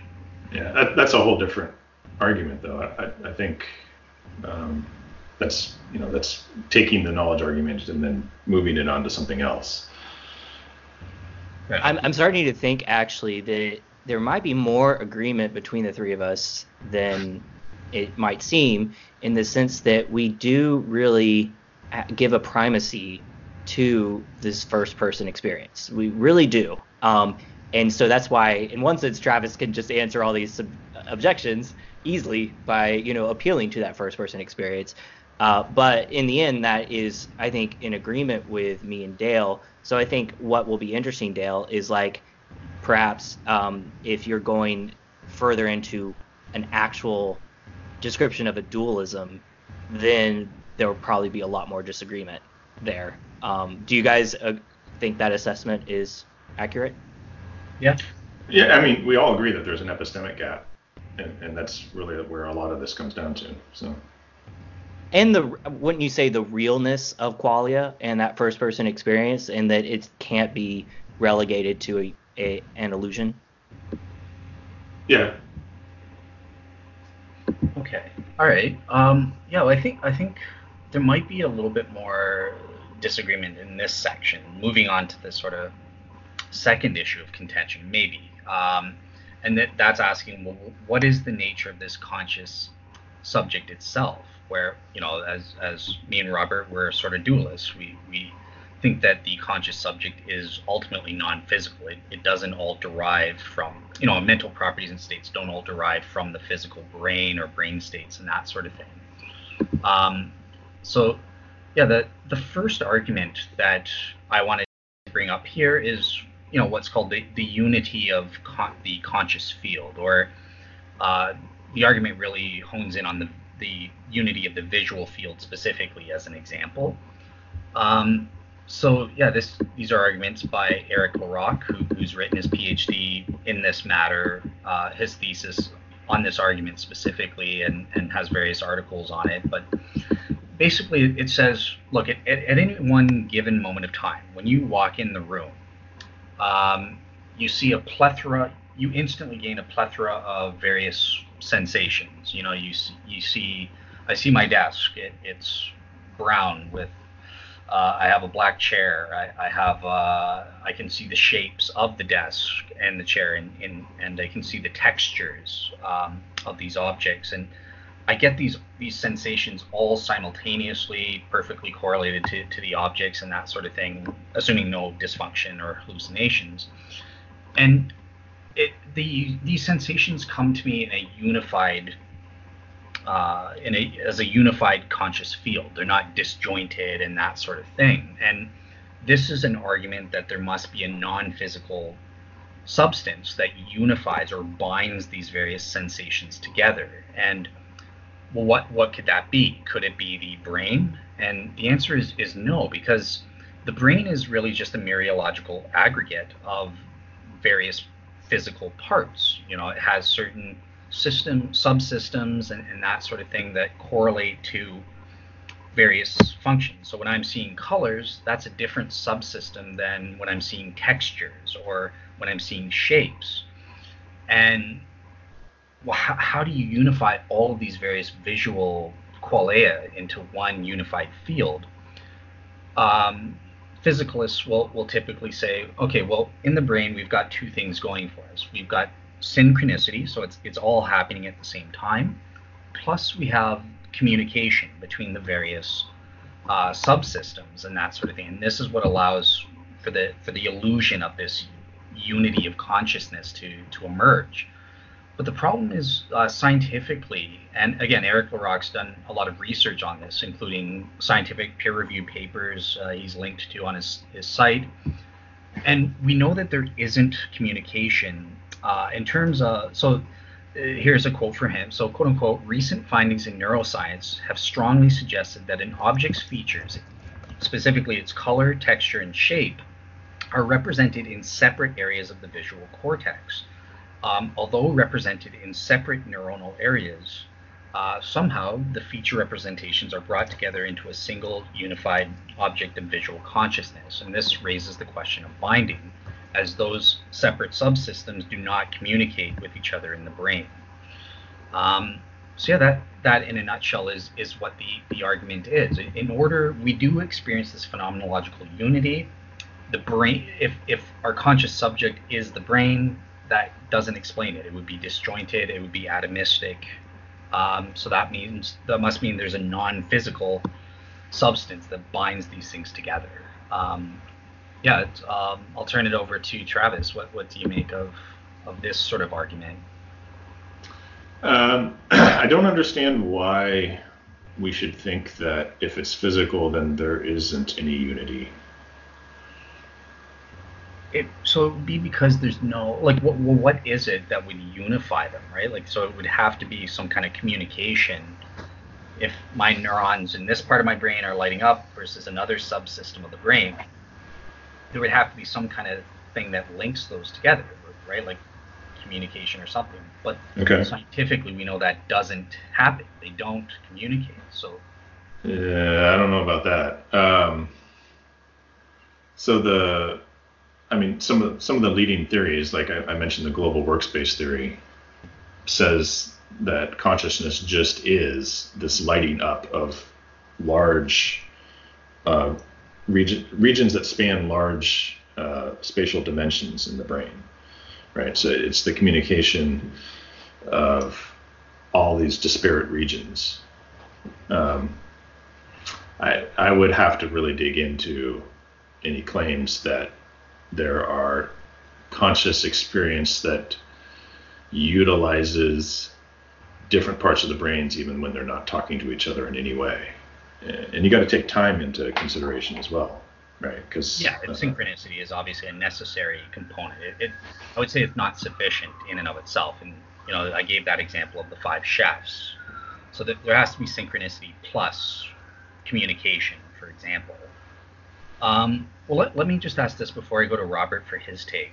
Um, would you agree if there if there's not this linking communication, what would you make of this argument if if pretend you do the research into the science and you confirm Eric LaRock's right, there is no communication between these subsystems.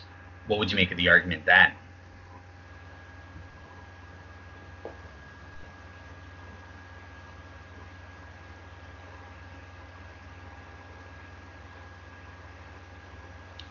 Was that for me or Robert?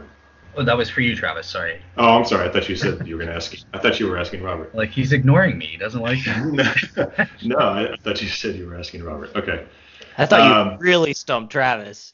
I was like, yes, I got one. Adam. sorry, Travis. Um, okay. So if if you could conclusively demonstrate that there wasn't any communication.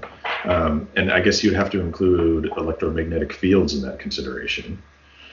Um, then yeah, that would be a problem. But I, I'm skeptical that that is has been demonstrated anyway. Okay. Uh, yeah. So I'll turn it to you now, Robert. Um, yeah. What, what do you make of this unity of consciousness or this conscious field?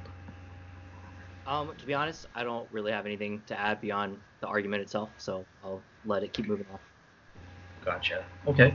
Um, let so let me let me ask ask this then, I guess, and and we can move on. But Travis, do you, in your knowledge, uh, are there any parts of the brain that are isolated in terms of communication, isolated subsystems, or does every single part of the brain communicate with? Is it in communication with each other on your view? Um, I think there's some parts that are never implicated in consciousness, um, but that doesn't mean they don't communicate in some way. I mean, you got to consider the the scope of this network. If even if you're including indirect paths, it, it's almost uh, impossible to think that you can't get from point A to point B anywhere. Gotcha. Okay. Um, so yeah, I think that's a good place to, to end. It, it really this argument really hinges then it seems on is is Eric LaRock um, you know he, he reports the neuroscientific findings and I'll, I'll give that in the sources for people so if you can get access to those academic articles to uh, you know let me know is, is he lying or, or is is there some truth to what he's saying um, or is it being misinterpreted or is it being misinterpreted? Yeah, very good. Um, because yeah, I, I, couldn't get access to them because it was behind a paywall. Um, so yeah, the, great. I, I think we can move on from this argument and, and put sort of a pin in it and to be continued. Hopefully, Travis will, will let us know in the comments if he can gain access to that and confirm that. The second argument is something that Robert um, alluded to, and this is the enduring self argument that I, I mentioned on previous podcasts. So, so this is again talking about the, the unity of the of the self um, and conscious experiences. This time through time, across time, and more importantly, physical change. Um, so this argument really can be summarized as saying, look, if something's a physical object composed of parts, it does not survive over time as the same object if it comes to have different physical parts. And I think Travis might actually agree with this premise based on something he said earlier, but maybe it'll surprise me. Um, premise number two my body and brain are physical objects composed of parts. That one's fairly obvious. Premise three is that my body and brain are constantly coming to have different parts. And we know scientifically that every seven years we're, we're totally brand new in terms of our physical parts. Um, so from the first three premises, we can get that look, my body and brain do not survive over time as the same object. Um, so then premise number five is, but I do. I, as the conscious subject, do. I'm the same person I was seven years ago, as opposed to uh, I'm, I'm not somebody totally different. I'm not a badly cloned memory Dale or something, as my old partner David said. Um, and then, given the logical law of identity, we would have to know that therefore, uh, I is the, I am not a physical thing. Um, yeah, what what do you make of this, uh, Travis? Um, so my, my first impression is that this is confusing the notion of self-identity with the strict logical law of identity. I think those are two different things. Okay, what and what's the difference, just so people know? And uh, self-identity is just the intuitive uh, sense of who we are, um, which can change.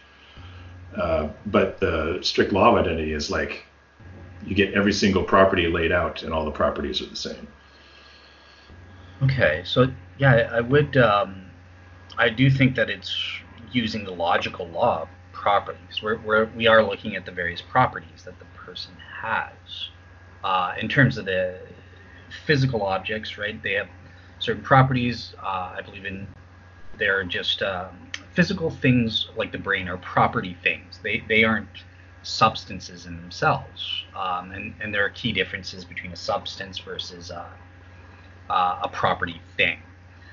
Um, so when when that loses one of its parts or comes to have different physical relations, it is something totally brand new.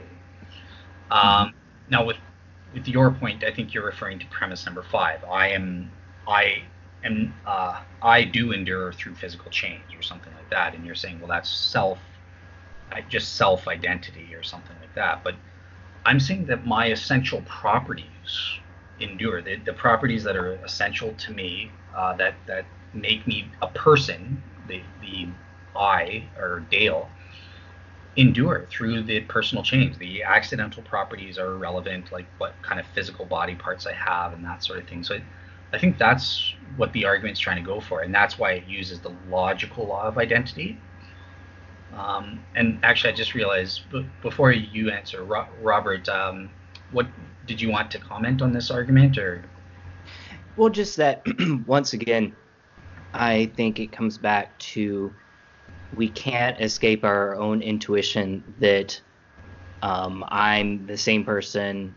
In one sense, I'm the same person as I was yesterday. Now, of course, Travis said something about you know we do change, our self identity does change. In one sense, of course, that's true. But as far as that intuition of a ghost in the machine, tomorrow I don't wake up in someone else's body and someone wakes up in my body. Uh, as far as we're concerned, we're that same ghost in this machine. So when David says, you know, I'm a bad tomorrow I'll be a badly cloned version of myself of of today, then no one lives that way because if if I then said to David, well then you shouldn't care if tomorrow you go you have to go to jail or tomorrow you will um, suffer a lot um, you should only care in the sense of a moral stance of someone else suffering.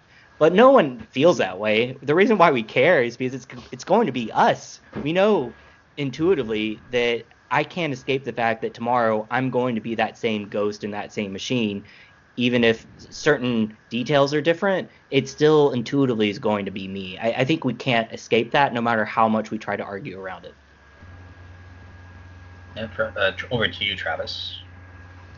Um, that's that's fine. I, I, I don't I don't deny the that we have this sort of self identity that has to do with our continuity over time and uh, all of our memories and and our body and, and all this stuff. But that to me is completely different than the strict law of identity. I, I don't I just don't see the the issue here. I don't understand why the fact that I change in some way that you know if I lose a skin cell you know every every nanosecond we're changing in some way um, but it's it's contiguous it's it's continuous. And I and I don't understand why I should then think that um, that is that's inferring something non-physical.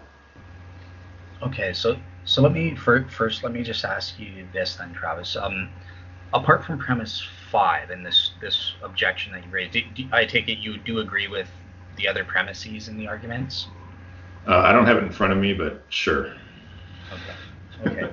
so all right, cool. Um, all right, so so it's definitely true. Look, every nanosecond we're coming to have different physical properties and, and, and parts or different physical relations.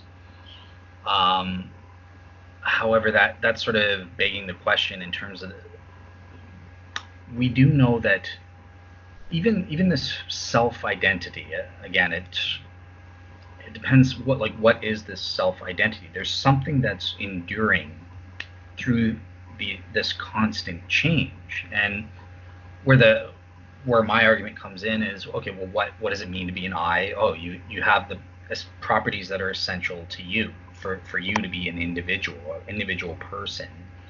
Um you know, oh, can you define what those essential properties are? Not, no, not all of them. I, I don't have a, a set of necessary and sufficient conditions for that. But nonetheless, I do have this properly basic belief. I, I as, as, Robert said, I am the same. I, uh, you know, I, I don't want to be. If I kill someone today, I'm afraid that I'm going to be arrested uh, two days from now and go to jail because uh, I'm going to be the same person, even though that's been lots of nanoseconds of, of change, physical change and stuff like that. So yeah, I, I do feel that the it's using the correct law of identity, the strict one. It, it's I'm not sure why you would.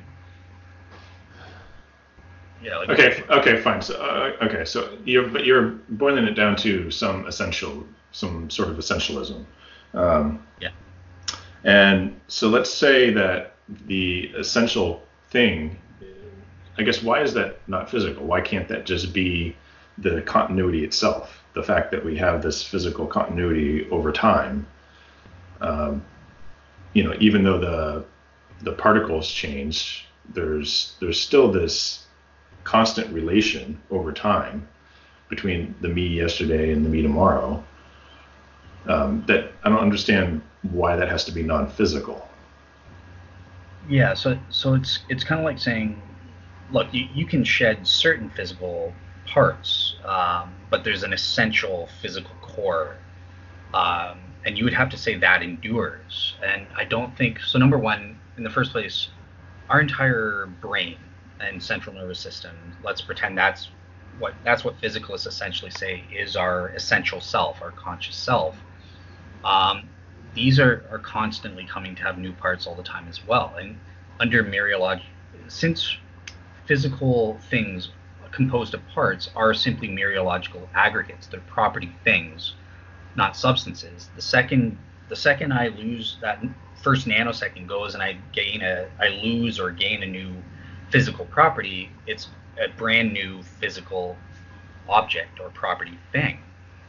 Um, and only a non-physical thing could endure through physical change is the way I see it because I see the. Okay, go ahead. You don't you don't buy that? Uh, well, I, it kind of seems like that's begging the question, right? Like that's that's. Um, it feels like there's like some flip flopping between this sort of intuitionist sense of self identity and the strict law of identity. Like there, there's patterns if you if you think of our self-conception as a pattern in the brain. You know, just adopt the physicalist paradigm for a second, and then that's going to change. But there's going to be this continuity over time um, where it, it's all connected, even though it's all physical.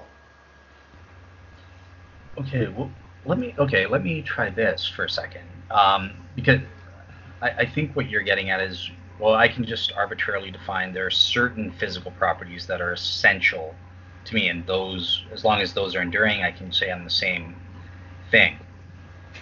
Do you think that you're the same person that you were seven, eight years ago, for example? In one sense, yes, but in one sense, no. Okay. Okay. So, so scientifically, we know that not a single you are totally brand new from a physical perspective. All of your parts are brand new after every seven years. So there, there can't be any essential, you know, minimal essential physicalist part that's still that is endured after that mark. So so in what sense are you being endured? Like what what is well, it? there's patterns and information that that are enduring and, and I guess you can say that those aren't physical, but all of our manifestations of that are physical that we know of. So this kind of sounds like it's kind of along the same lines that David, like a badly cloned memory, information endures sort of corrupted, and that is that what you're sort of going going towards? I, I mean, it's it's similar to that, yeah. okay. But um, but just just because just because um, we're acknowledging that we change in some way doesn't mean that we feel differently about our future self or our past self. We, you know, we still sense that that is us because it's continuous. It's there's there's link there's a link across time there. Yeah, it, yeah. I, I guess. I I'm think just... I might have an interesting way to reformulate this question. Um, sure. Are you guys both familiar with the ship of Theseus in philosophy? Mm-hmm. Yeah. Yeah. So I think the, you know, we're we're basically beating around the bush of that uh, philosophical thought experiment. And what what's interesting though is when it's a literal ship we're talking about, um, which is physical only, then the question is clearly open that as we change a board every single day, the question is open when it's a different ship or not. Um, like we have no problem saying that, at least in principle, it's a different ship at least at some point. Like by the time you've changed every board, um, you can debate it either way. But with uh, self identity, with humans, with consciousness, that question doesn't seem to be open. That it seems like we're forced to keep calling it the same ship even after seven years when every board has been changed. And it is why is there that difference? Why is that question open for physical things, but not open to us when it comes to consciousness because we know it's actually the same person, the same ghost in the machine. Uh, I'm not sure I see the quite the difference that you're proposing there. It just seems like that's not an available explanation for us to, to say, well, Bob really is a different person seven years later. It's like intuitively we know due to consciousness that on one level he is the same person. And yet with a ship, we can just outright say, no, it's a different ship. Come on, it's a different ship. Um, I don't know that I would say it's a different ship. I mean, it, it's yeah, the parts have been changed, but the design, the information, the um, the pattern, the structure is the same and I guess that's where we get to the ontology, where it's like in the case right. of a ship, the pattern to me is an abstract object, uh, and I would say basically useful fiction. That it's a abstraction that's interesting to think about, but is not real. Not even not as cl- even if it's lightly real, it's not as close to being as real as consciousness, because consciousness is arguably the most real thing to me, that's the big difference. Yep. Yeah. Okay. Um, yeah. I think that I like the way Robert um, phrased that. It, yeah. So that is essentially what what the argument is trying to get at. Um, I, I don't see how you know, sort of information that's memory engrams or whatever it is can can account for this, especially past this boundary line. Um, but even even I don't even need this this hardcore boundary line. I, I would I would also take issue with when phys- physical things, according to modern atomic, you know, atoms and that physical things just are a mereological aggregate of atoms in a certain configuration and, and that sort of thing. These fundamental particles, whatever you want to reduce it down to. So if you take out one of those things, it, it at that moment it becomes a, a new physical object. Um, and or if you add a new thing, or if there are new physical relations. Um, so the seven years thing is just sort of kind of like a game over, even worst case scenario if you won't give me that. But um, yeah, it's this argument works even if we don't even go to the seven years mark. There's still this notion of well, what is what is the essence of something of, of a physical thing, and it's a property thing. It's a mereological aggregate of various atoms and that sort of thing. Um, so yeah, mo- most people wouldn't have an issue with saying if you change one of its physical parts, it does not endure, or relations, it does not endure as a the same thing. Uh, well, um, I, I, think it really comes down to you, you got to strip away those surface changes, and um, you know you got to get to the essence. And I don't see a reason to say that these uh, contiguous patterns and information um, need to be something other than physical. But okay, okay, perfect. we've probably beat that to death. No worries. I'll let I'll let you have the last. We had to, we had to beat at least one argument to death in this discussion, guys. You know, we haven't had a philosophical debate if we don't beat something to death. it's all it's all good. There you go. All right. So so this will be the last argument. Um, the positive one, and this is the one I know Travis was, was interested in, the, the modal argument. And uh, basically, this just says, look, premise number one is it is possible that I, my essential self, uh, you know, self identity, if you like, Travis, um, I exist after all of my physical parts, uh, brain, body, and that are completely destroyed. Premise number two, it's not possible for my physical parts, like a body or brain, to exist after it's completely destroyed. Uh, that one's obvious. And premise number three, again, the logical law of identity. Um, so therefore, I, I, have this this argument saying I have this modal property of possibly existing uh, even after my physical brain, body, and all of that are completely destroyed. So therefore, I'm not identical to my physical brain and body. I, am essentially a non-physical thing. Um, yeah, uh, Travis, I'll turn it to you for for your take on this.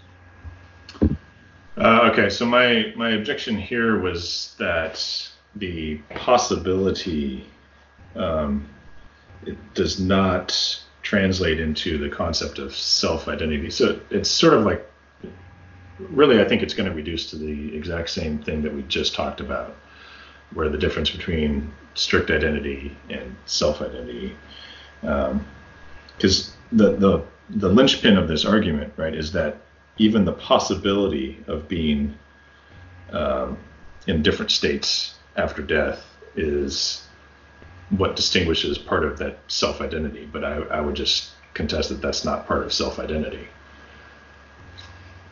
Okay. And Robert, what, what do you make of?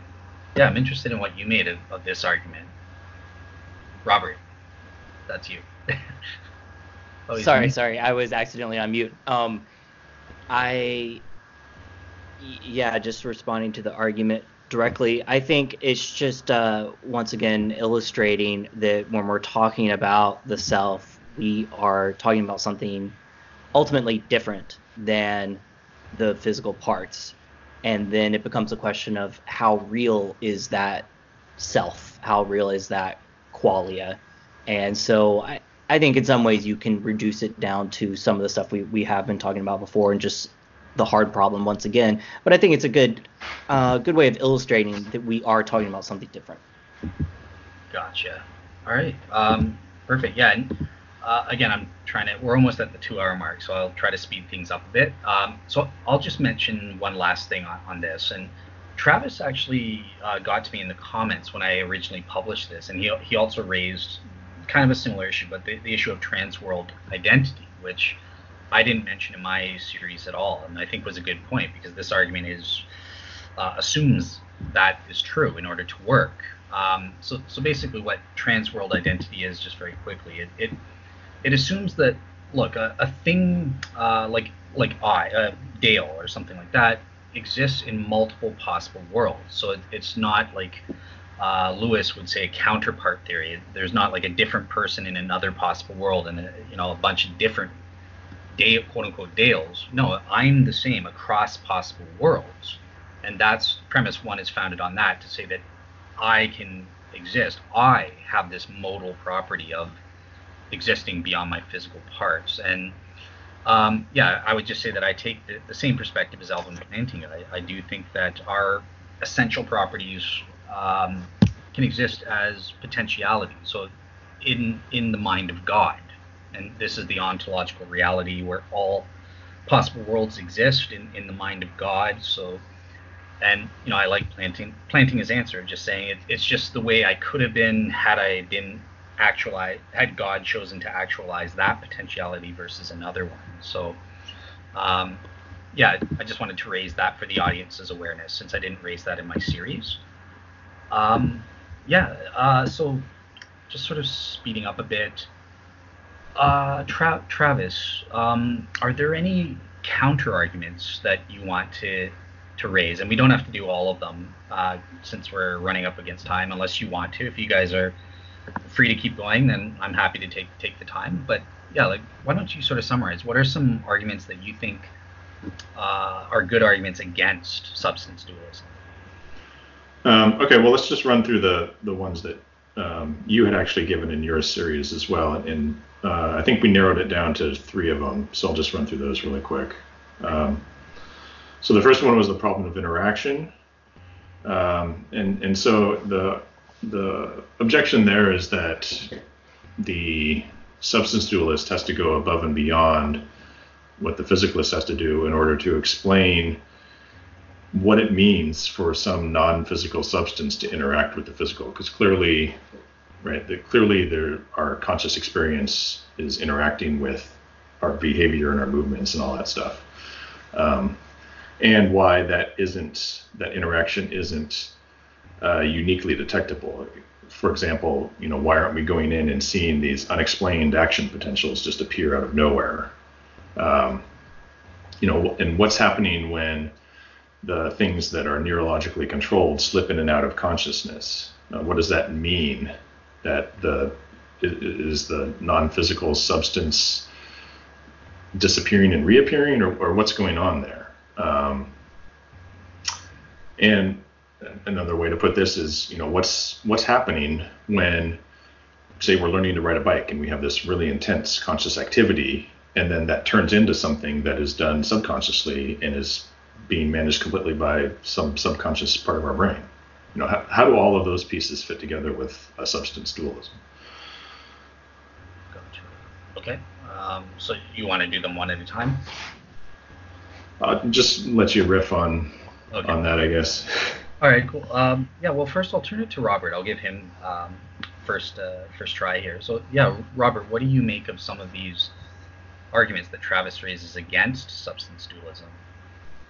So I, I think in general with arguments against dualism, uh, substance dualism, interactionism, um, I tend to be sympathetic towards the objector of like, hey, you're right. Some of this does sound ridiculous, and so I tend to be pretty tentative about a positive argument for a dualistic ontology, like actually how it works. Um, I guess I tend to stop at this thing called consciousness seems fundamentally different than the physical. And then where to go from there is a very open question to me. And i will say i appreciated some of the responses you gave in your four part series. And uh, not that it completely necessarily cleans everything up but i think it goes a long way to answering some of these objections. So i'm somewhat neutral on some of these uh, debates. I think one of the most interesting ones that has been brought up and um, that made me think is uh, an objection, well, a potential objection to dualism would be if we were able to look at every single particle in the brain and detect if it ever did something other than the physical law would suggest, um, and if that never happened, so if every particle in the brain did exactly what physical law said it should, then is that a proof against uh, dualism? And I think that's a really interesting thought experiment. Um, it, I would say it's maybe a potential proof against it. Uh, I'm sure creative dualists can come up with explanations, but uh, I don't know. That that was an interesting one of recent, but the ones that uh, the one that Travis just brought up, um, and some of these other ones, I I'll be curious to hear your response again, Dale, on them.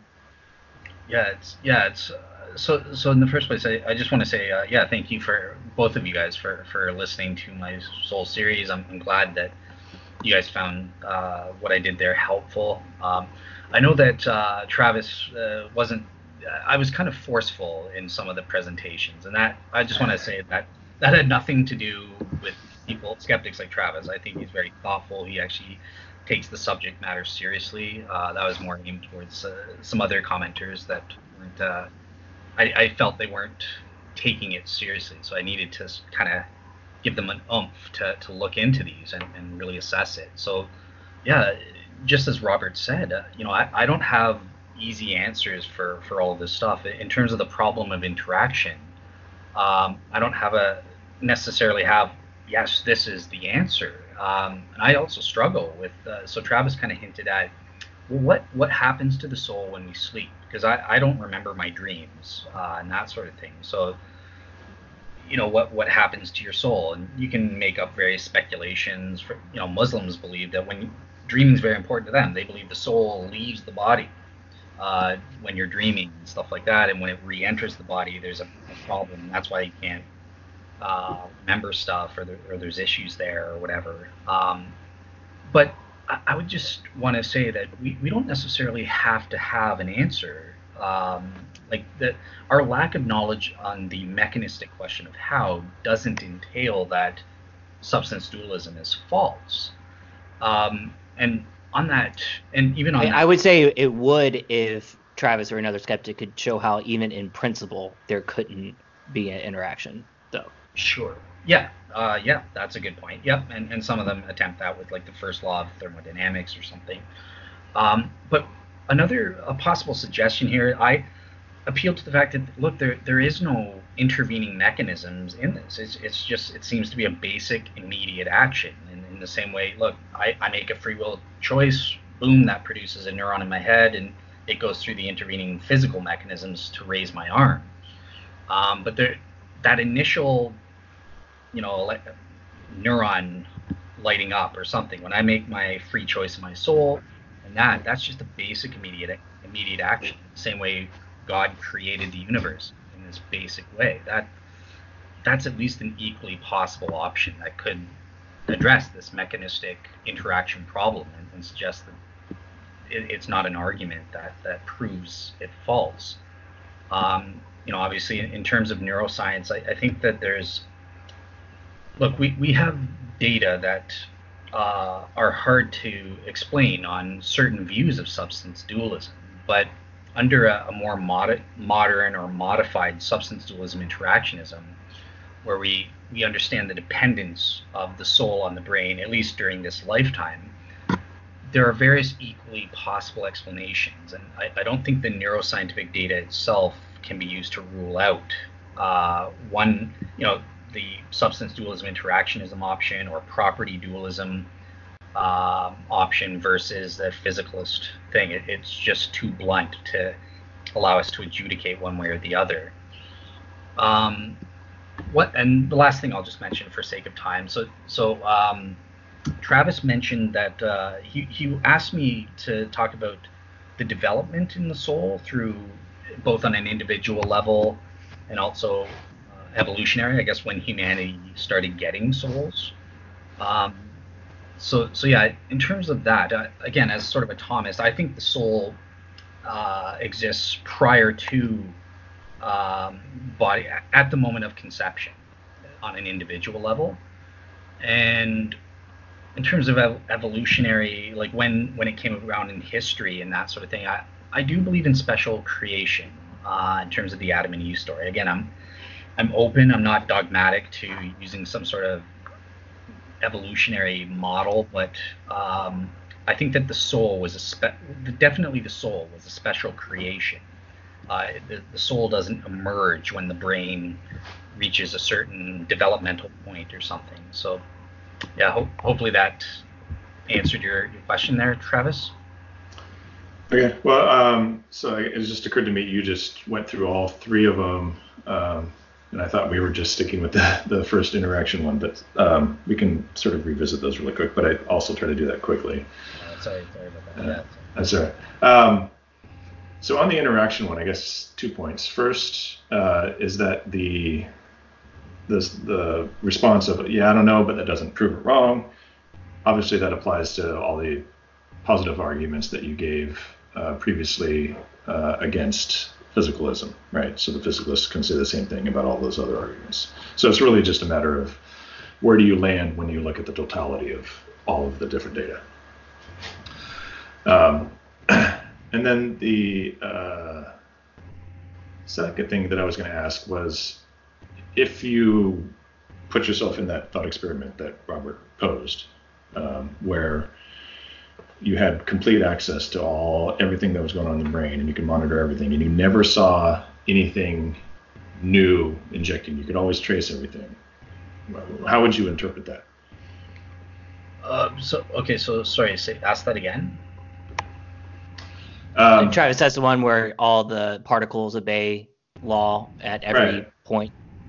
Yeah, because the interaction would seem to necessitate that there's some sort of, you know, first mover event going on somewhere in the brain. Um, and if we had the technology to monitor all of that and we never saw anything that didn't arise from a previous event, would you still think that substance dualism was uh, a good explanation? Okay. Um, so if, if there were yeah, so so obviously in terms of libertarian free will, and if I make my soul makes a decision to do something, there does have to be that initiating physical response that that interacts with that. So if we could prove that it had physical, it was that initial response was determined physically, would that disprove my notion that substance dualism is the is causing that initial physical reaction? Mm-hmm. I think I think it would it would cause so that it could be both and if if I want again it's problematic but you could say it's both and providentially. It, it's the physical world was set up to uh, you know set up the prior conditions that would go that God knew in accordance with my free will choice. That would seem ad hoc though. Um, it wouldn't be the simplest explanation. So, yeah, that that would be something that I would need to look at and might be problematic. I would say it would be a severe blow to dualism. Uh, may be recoverable from, but uh, I would absolutely say it would be just from my, you know, prima facie thought on it. it yeah, a severe blow to that argument. Okay. And would you guys agree that all of our empirical data to date is consistent with that. It doesn't it doesn't show it, right? We don't have that level of information, but it's consistent with that. I, yeah, I think so. I, I mean, just yeah, just looking at um, yeah, the level of which we can analyze things, they're not witnessing tiny miracles all the right. time in the right. Yes, true. Okay. Yeah, yeah. I, I, again, I would agree. In in general, yeah, we, we have this knowledge that physical things are in general determined by prior physical events and stuff like that, objects. So, Okay. Um, and, I, and I think the you know the neuroscience objection and the interaction problem are, are really there's sort of two sides of the same coin. Um, the neuroscience objection just saying, you know, why why is there such this strong correlation. It seems with if substance dualism is true, that that, that seems unnecessary. You know, why why does all this physical activity even when you're not, you know, moving muscles, when you're just thinking, why does that have to be there? Um, it doesn't seem like it's a necessary element if substance dualism is true. Yeah. So so in terms of um, in terms of the, the first argument, just to clarify, were, were you trying to maybe make like a prior probability argument when you're you're asking about in general if physical things have prior determining causes? Are you talking about the interaction problem that we just discussed? Yeah, I just wanted to ask that one quick question. Like, were you trying to oh. make a prior probability argument, or? Yeah, it, it just it seems like all of the empirical data that we have so far is um, consistent with the you know the purely physical explanation, whereas there needs to be something else um, that goes in to to fit with substance dualism. So that yeah, I guess you could call it a prior probability argument. Okay. All right. And in terms of so substance dualism, interactionism, shoot, my mind just went blank. Your what was your what was your question about that? Just um, why is there this extremely tight correlation, right? It, it seems like if you've got someone in a vegetative state, um, physically, right, we can still kind of get a sense of what they're thinking about. In fact, they, you know, they do these experiments now where they can tell they can tell that uh, whether someone's thinking about tennis versus strawberries based on brain scans and stuff like that, right? Even though they're not doing anything, uh, th- this tight correlation seems unnecessary uh, with substance dualism, whereas it fits perfectly with the physicalist. Yeah, it's it's so so obviously it's not logically necessary or, or something like that, but I, I would say it, it's it is to be expected if we on substance dualism interactionism we especially if um, on a Thomistic view where where our physical brain and body are just modes of the soul itself, we would expect this correlation to to obtain. Um, you know they're, they're interacting this way. So i don't see it as problematic.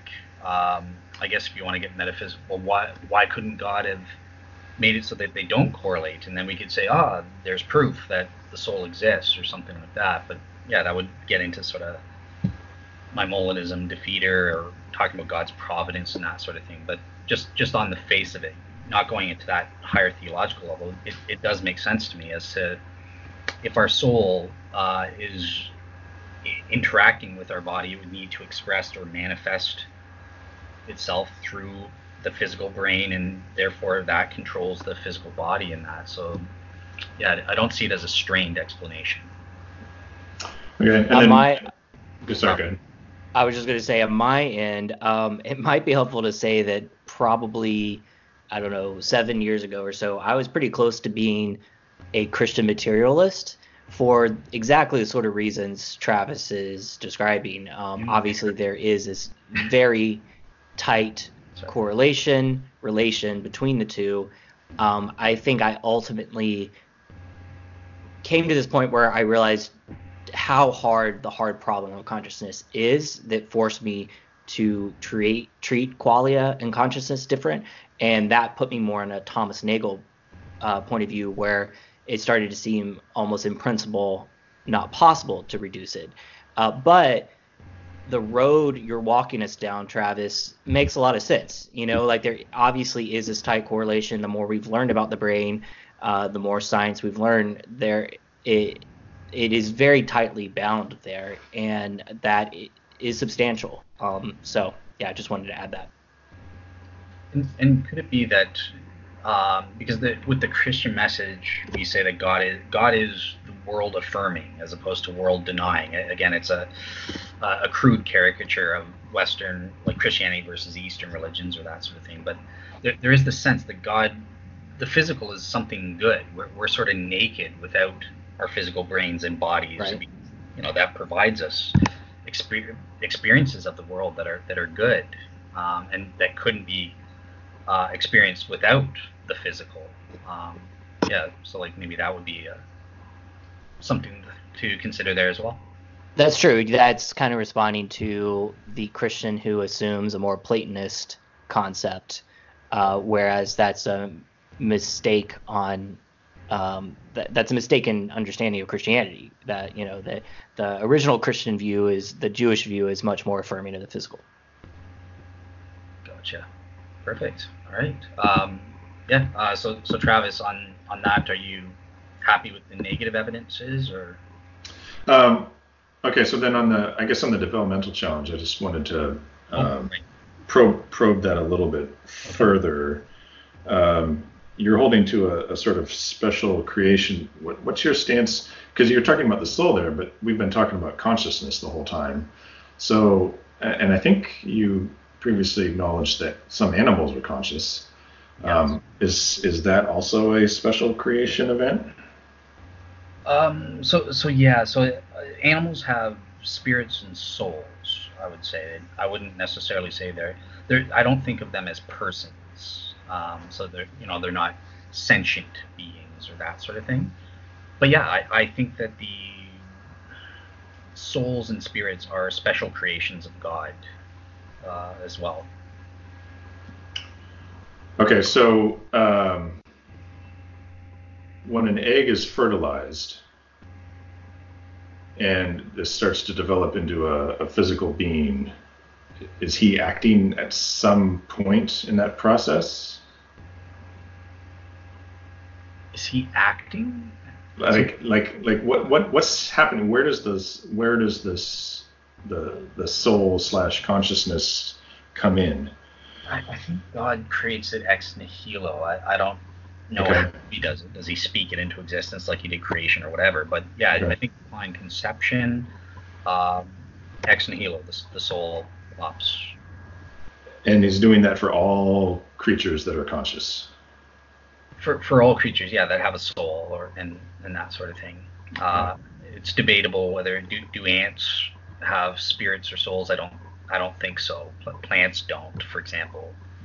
Um, yeah. Uh, okay, so what do you think about the the gradation view, where it seems like there's a more highly developed consciousness, and then there's really low bare minimum kind of consciousness?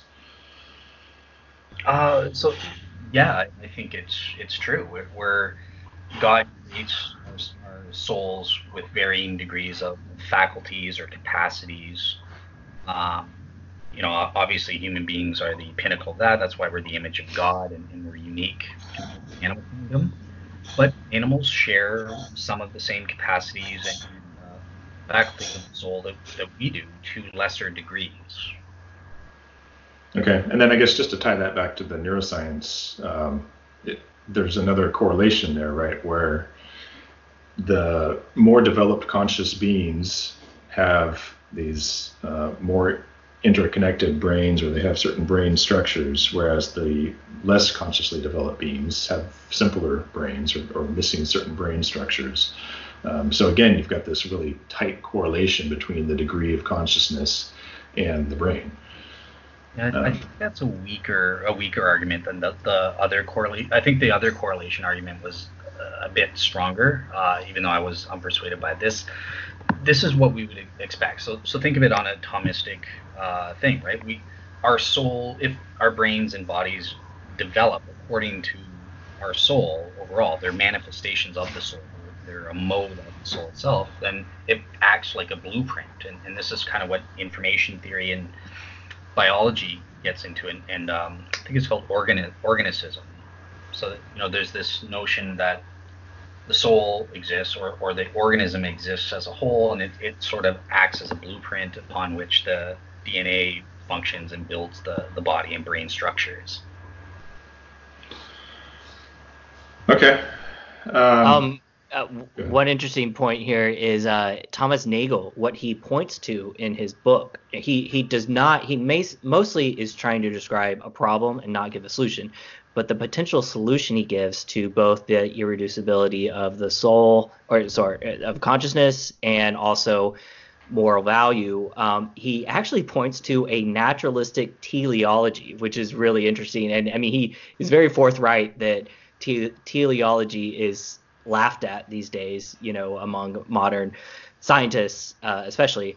But it's interesting that what you're describing, Dale, with your Thomistic view, uh, almost sounds a bit teleological with it, the blueprint. Yeah. I, I do have trouble knowing how to cash that out into reality. Like I get what you're saying with the blueprint and stuff, but it's it's a good example to me of like, oh, that sounds nice, but I have trouble knowing what that literally means that the whole body is like part of the soul and is an extension. So I, I don't have a proof against it or anything, but I do have trouble really fully making sense of it.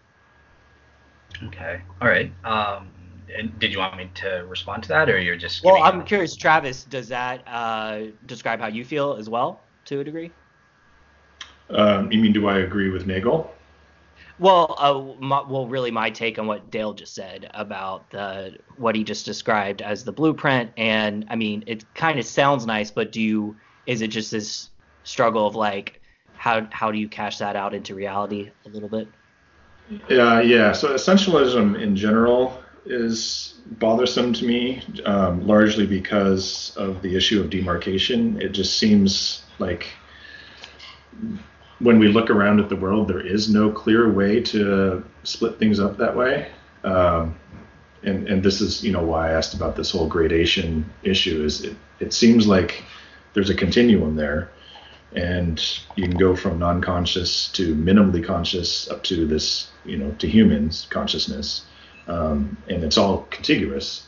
And it seems sort of arbitrary to interject that there's some cutoff uh, where there's some essential thing that we call consciousness. Sorry. Okay, I'm back. Uh, did you get? I think. Uh, all right, never mind. It's still recording and everything. Yeah, it just cut out for a second, so I heard nothing. oh man, we just made right. two really brilliant we, arguments about. Yeah, so. we, we just completely destroyed everything you said. So, yeah. well, Dale, I am curious. Do you, uh, yeah, what is your response to what I was saying about uh, the tele- teleological aspect of the Thomistic view, and if how does that kind of cash out into reality? I guess.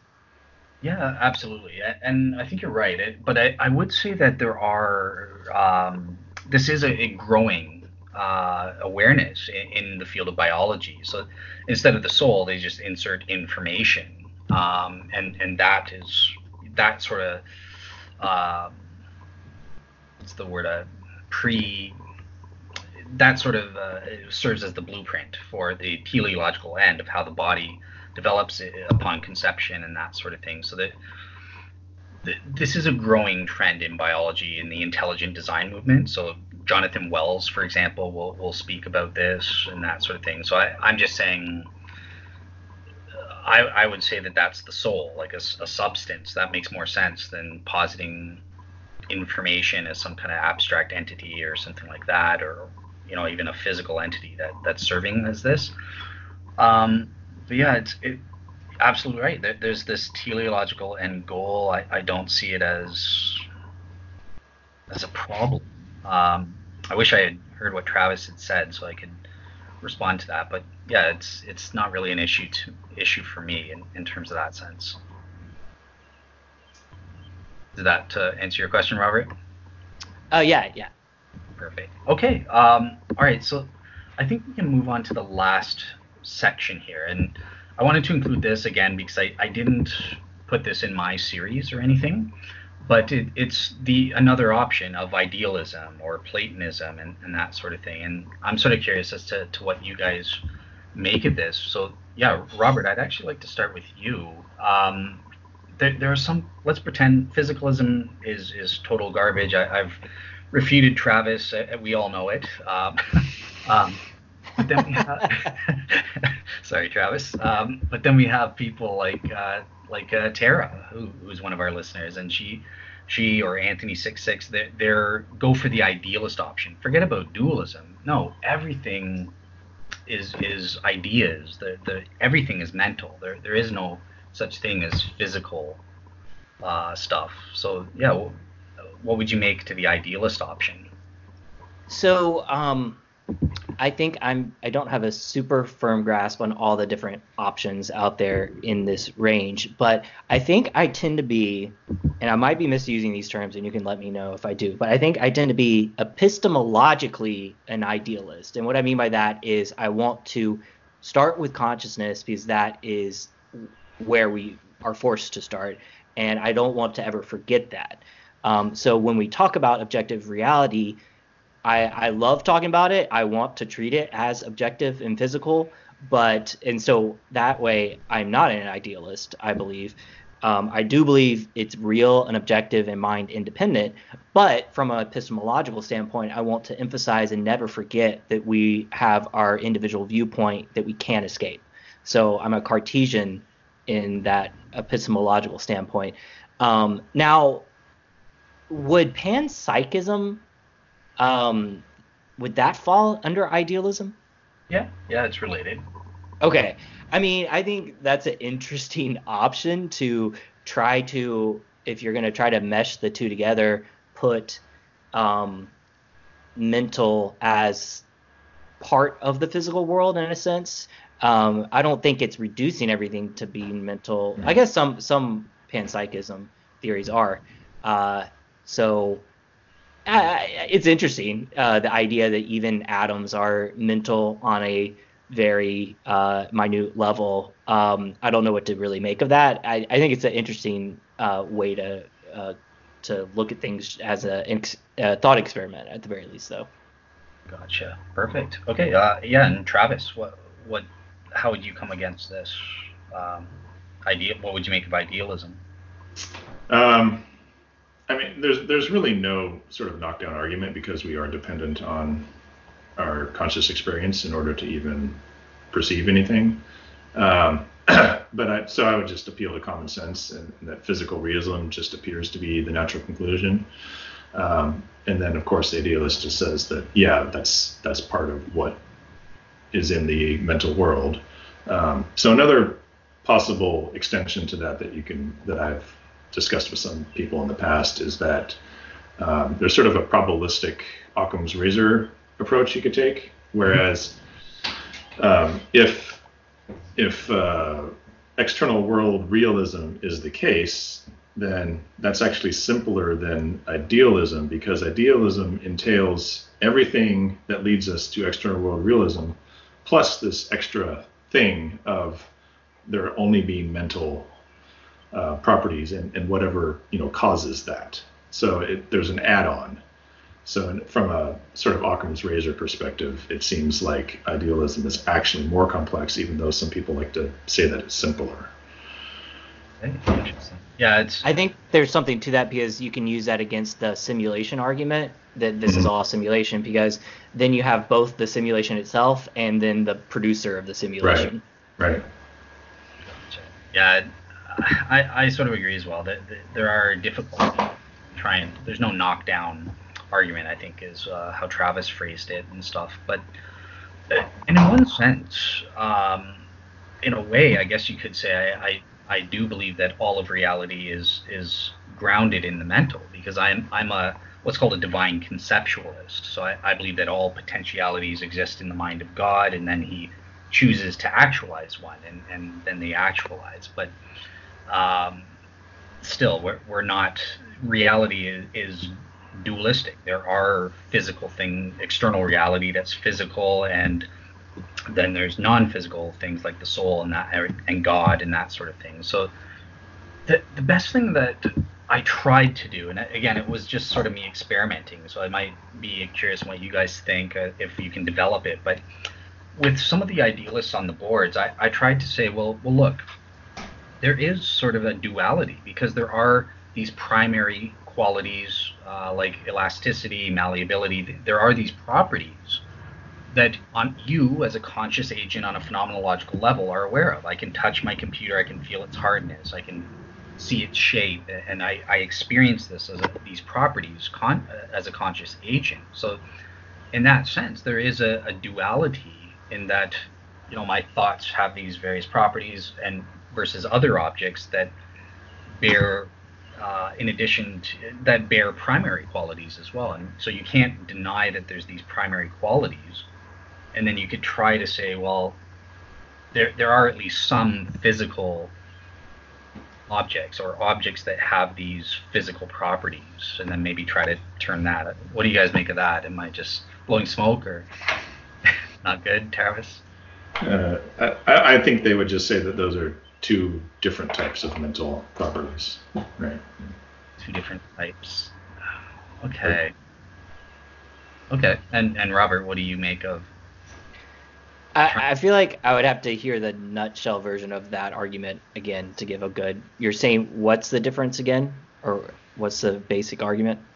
I'm just I'm just basically I'm essentially saying you even on a phenomenological level, a con, on a conscious level, we do experience things that have primary properties that display hardness and uh, and you know uh, elasticity, malleability, whatever physical properties that that um, physics textbooks will talk about. Um, so we can't deny it, it's like denying that I don't exist. It, it's like going back to this properly basic belief. We, we do have experiences of this properties, and we idealists would say that these properties don't apply to everything, just some things. So we could get to a, a dualism thing and, and say that there are at least some physical things that exist. Um, I feel like I would have to unpack that argument more to get beyond what Travis just said, which is ultimately you could just subsume it all into, you know, a uh, the mental into it's all in my head, um, like a true solipsism, I guess. Um, yeah, I, I would probably have to hear more of that argument to really grapple with it. Yeah, I think I think Travis's response is probably how they come back.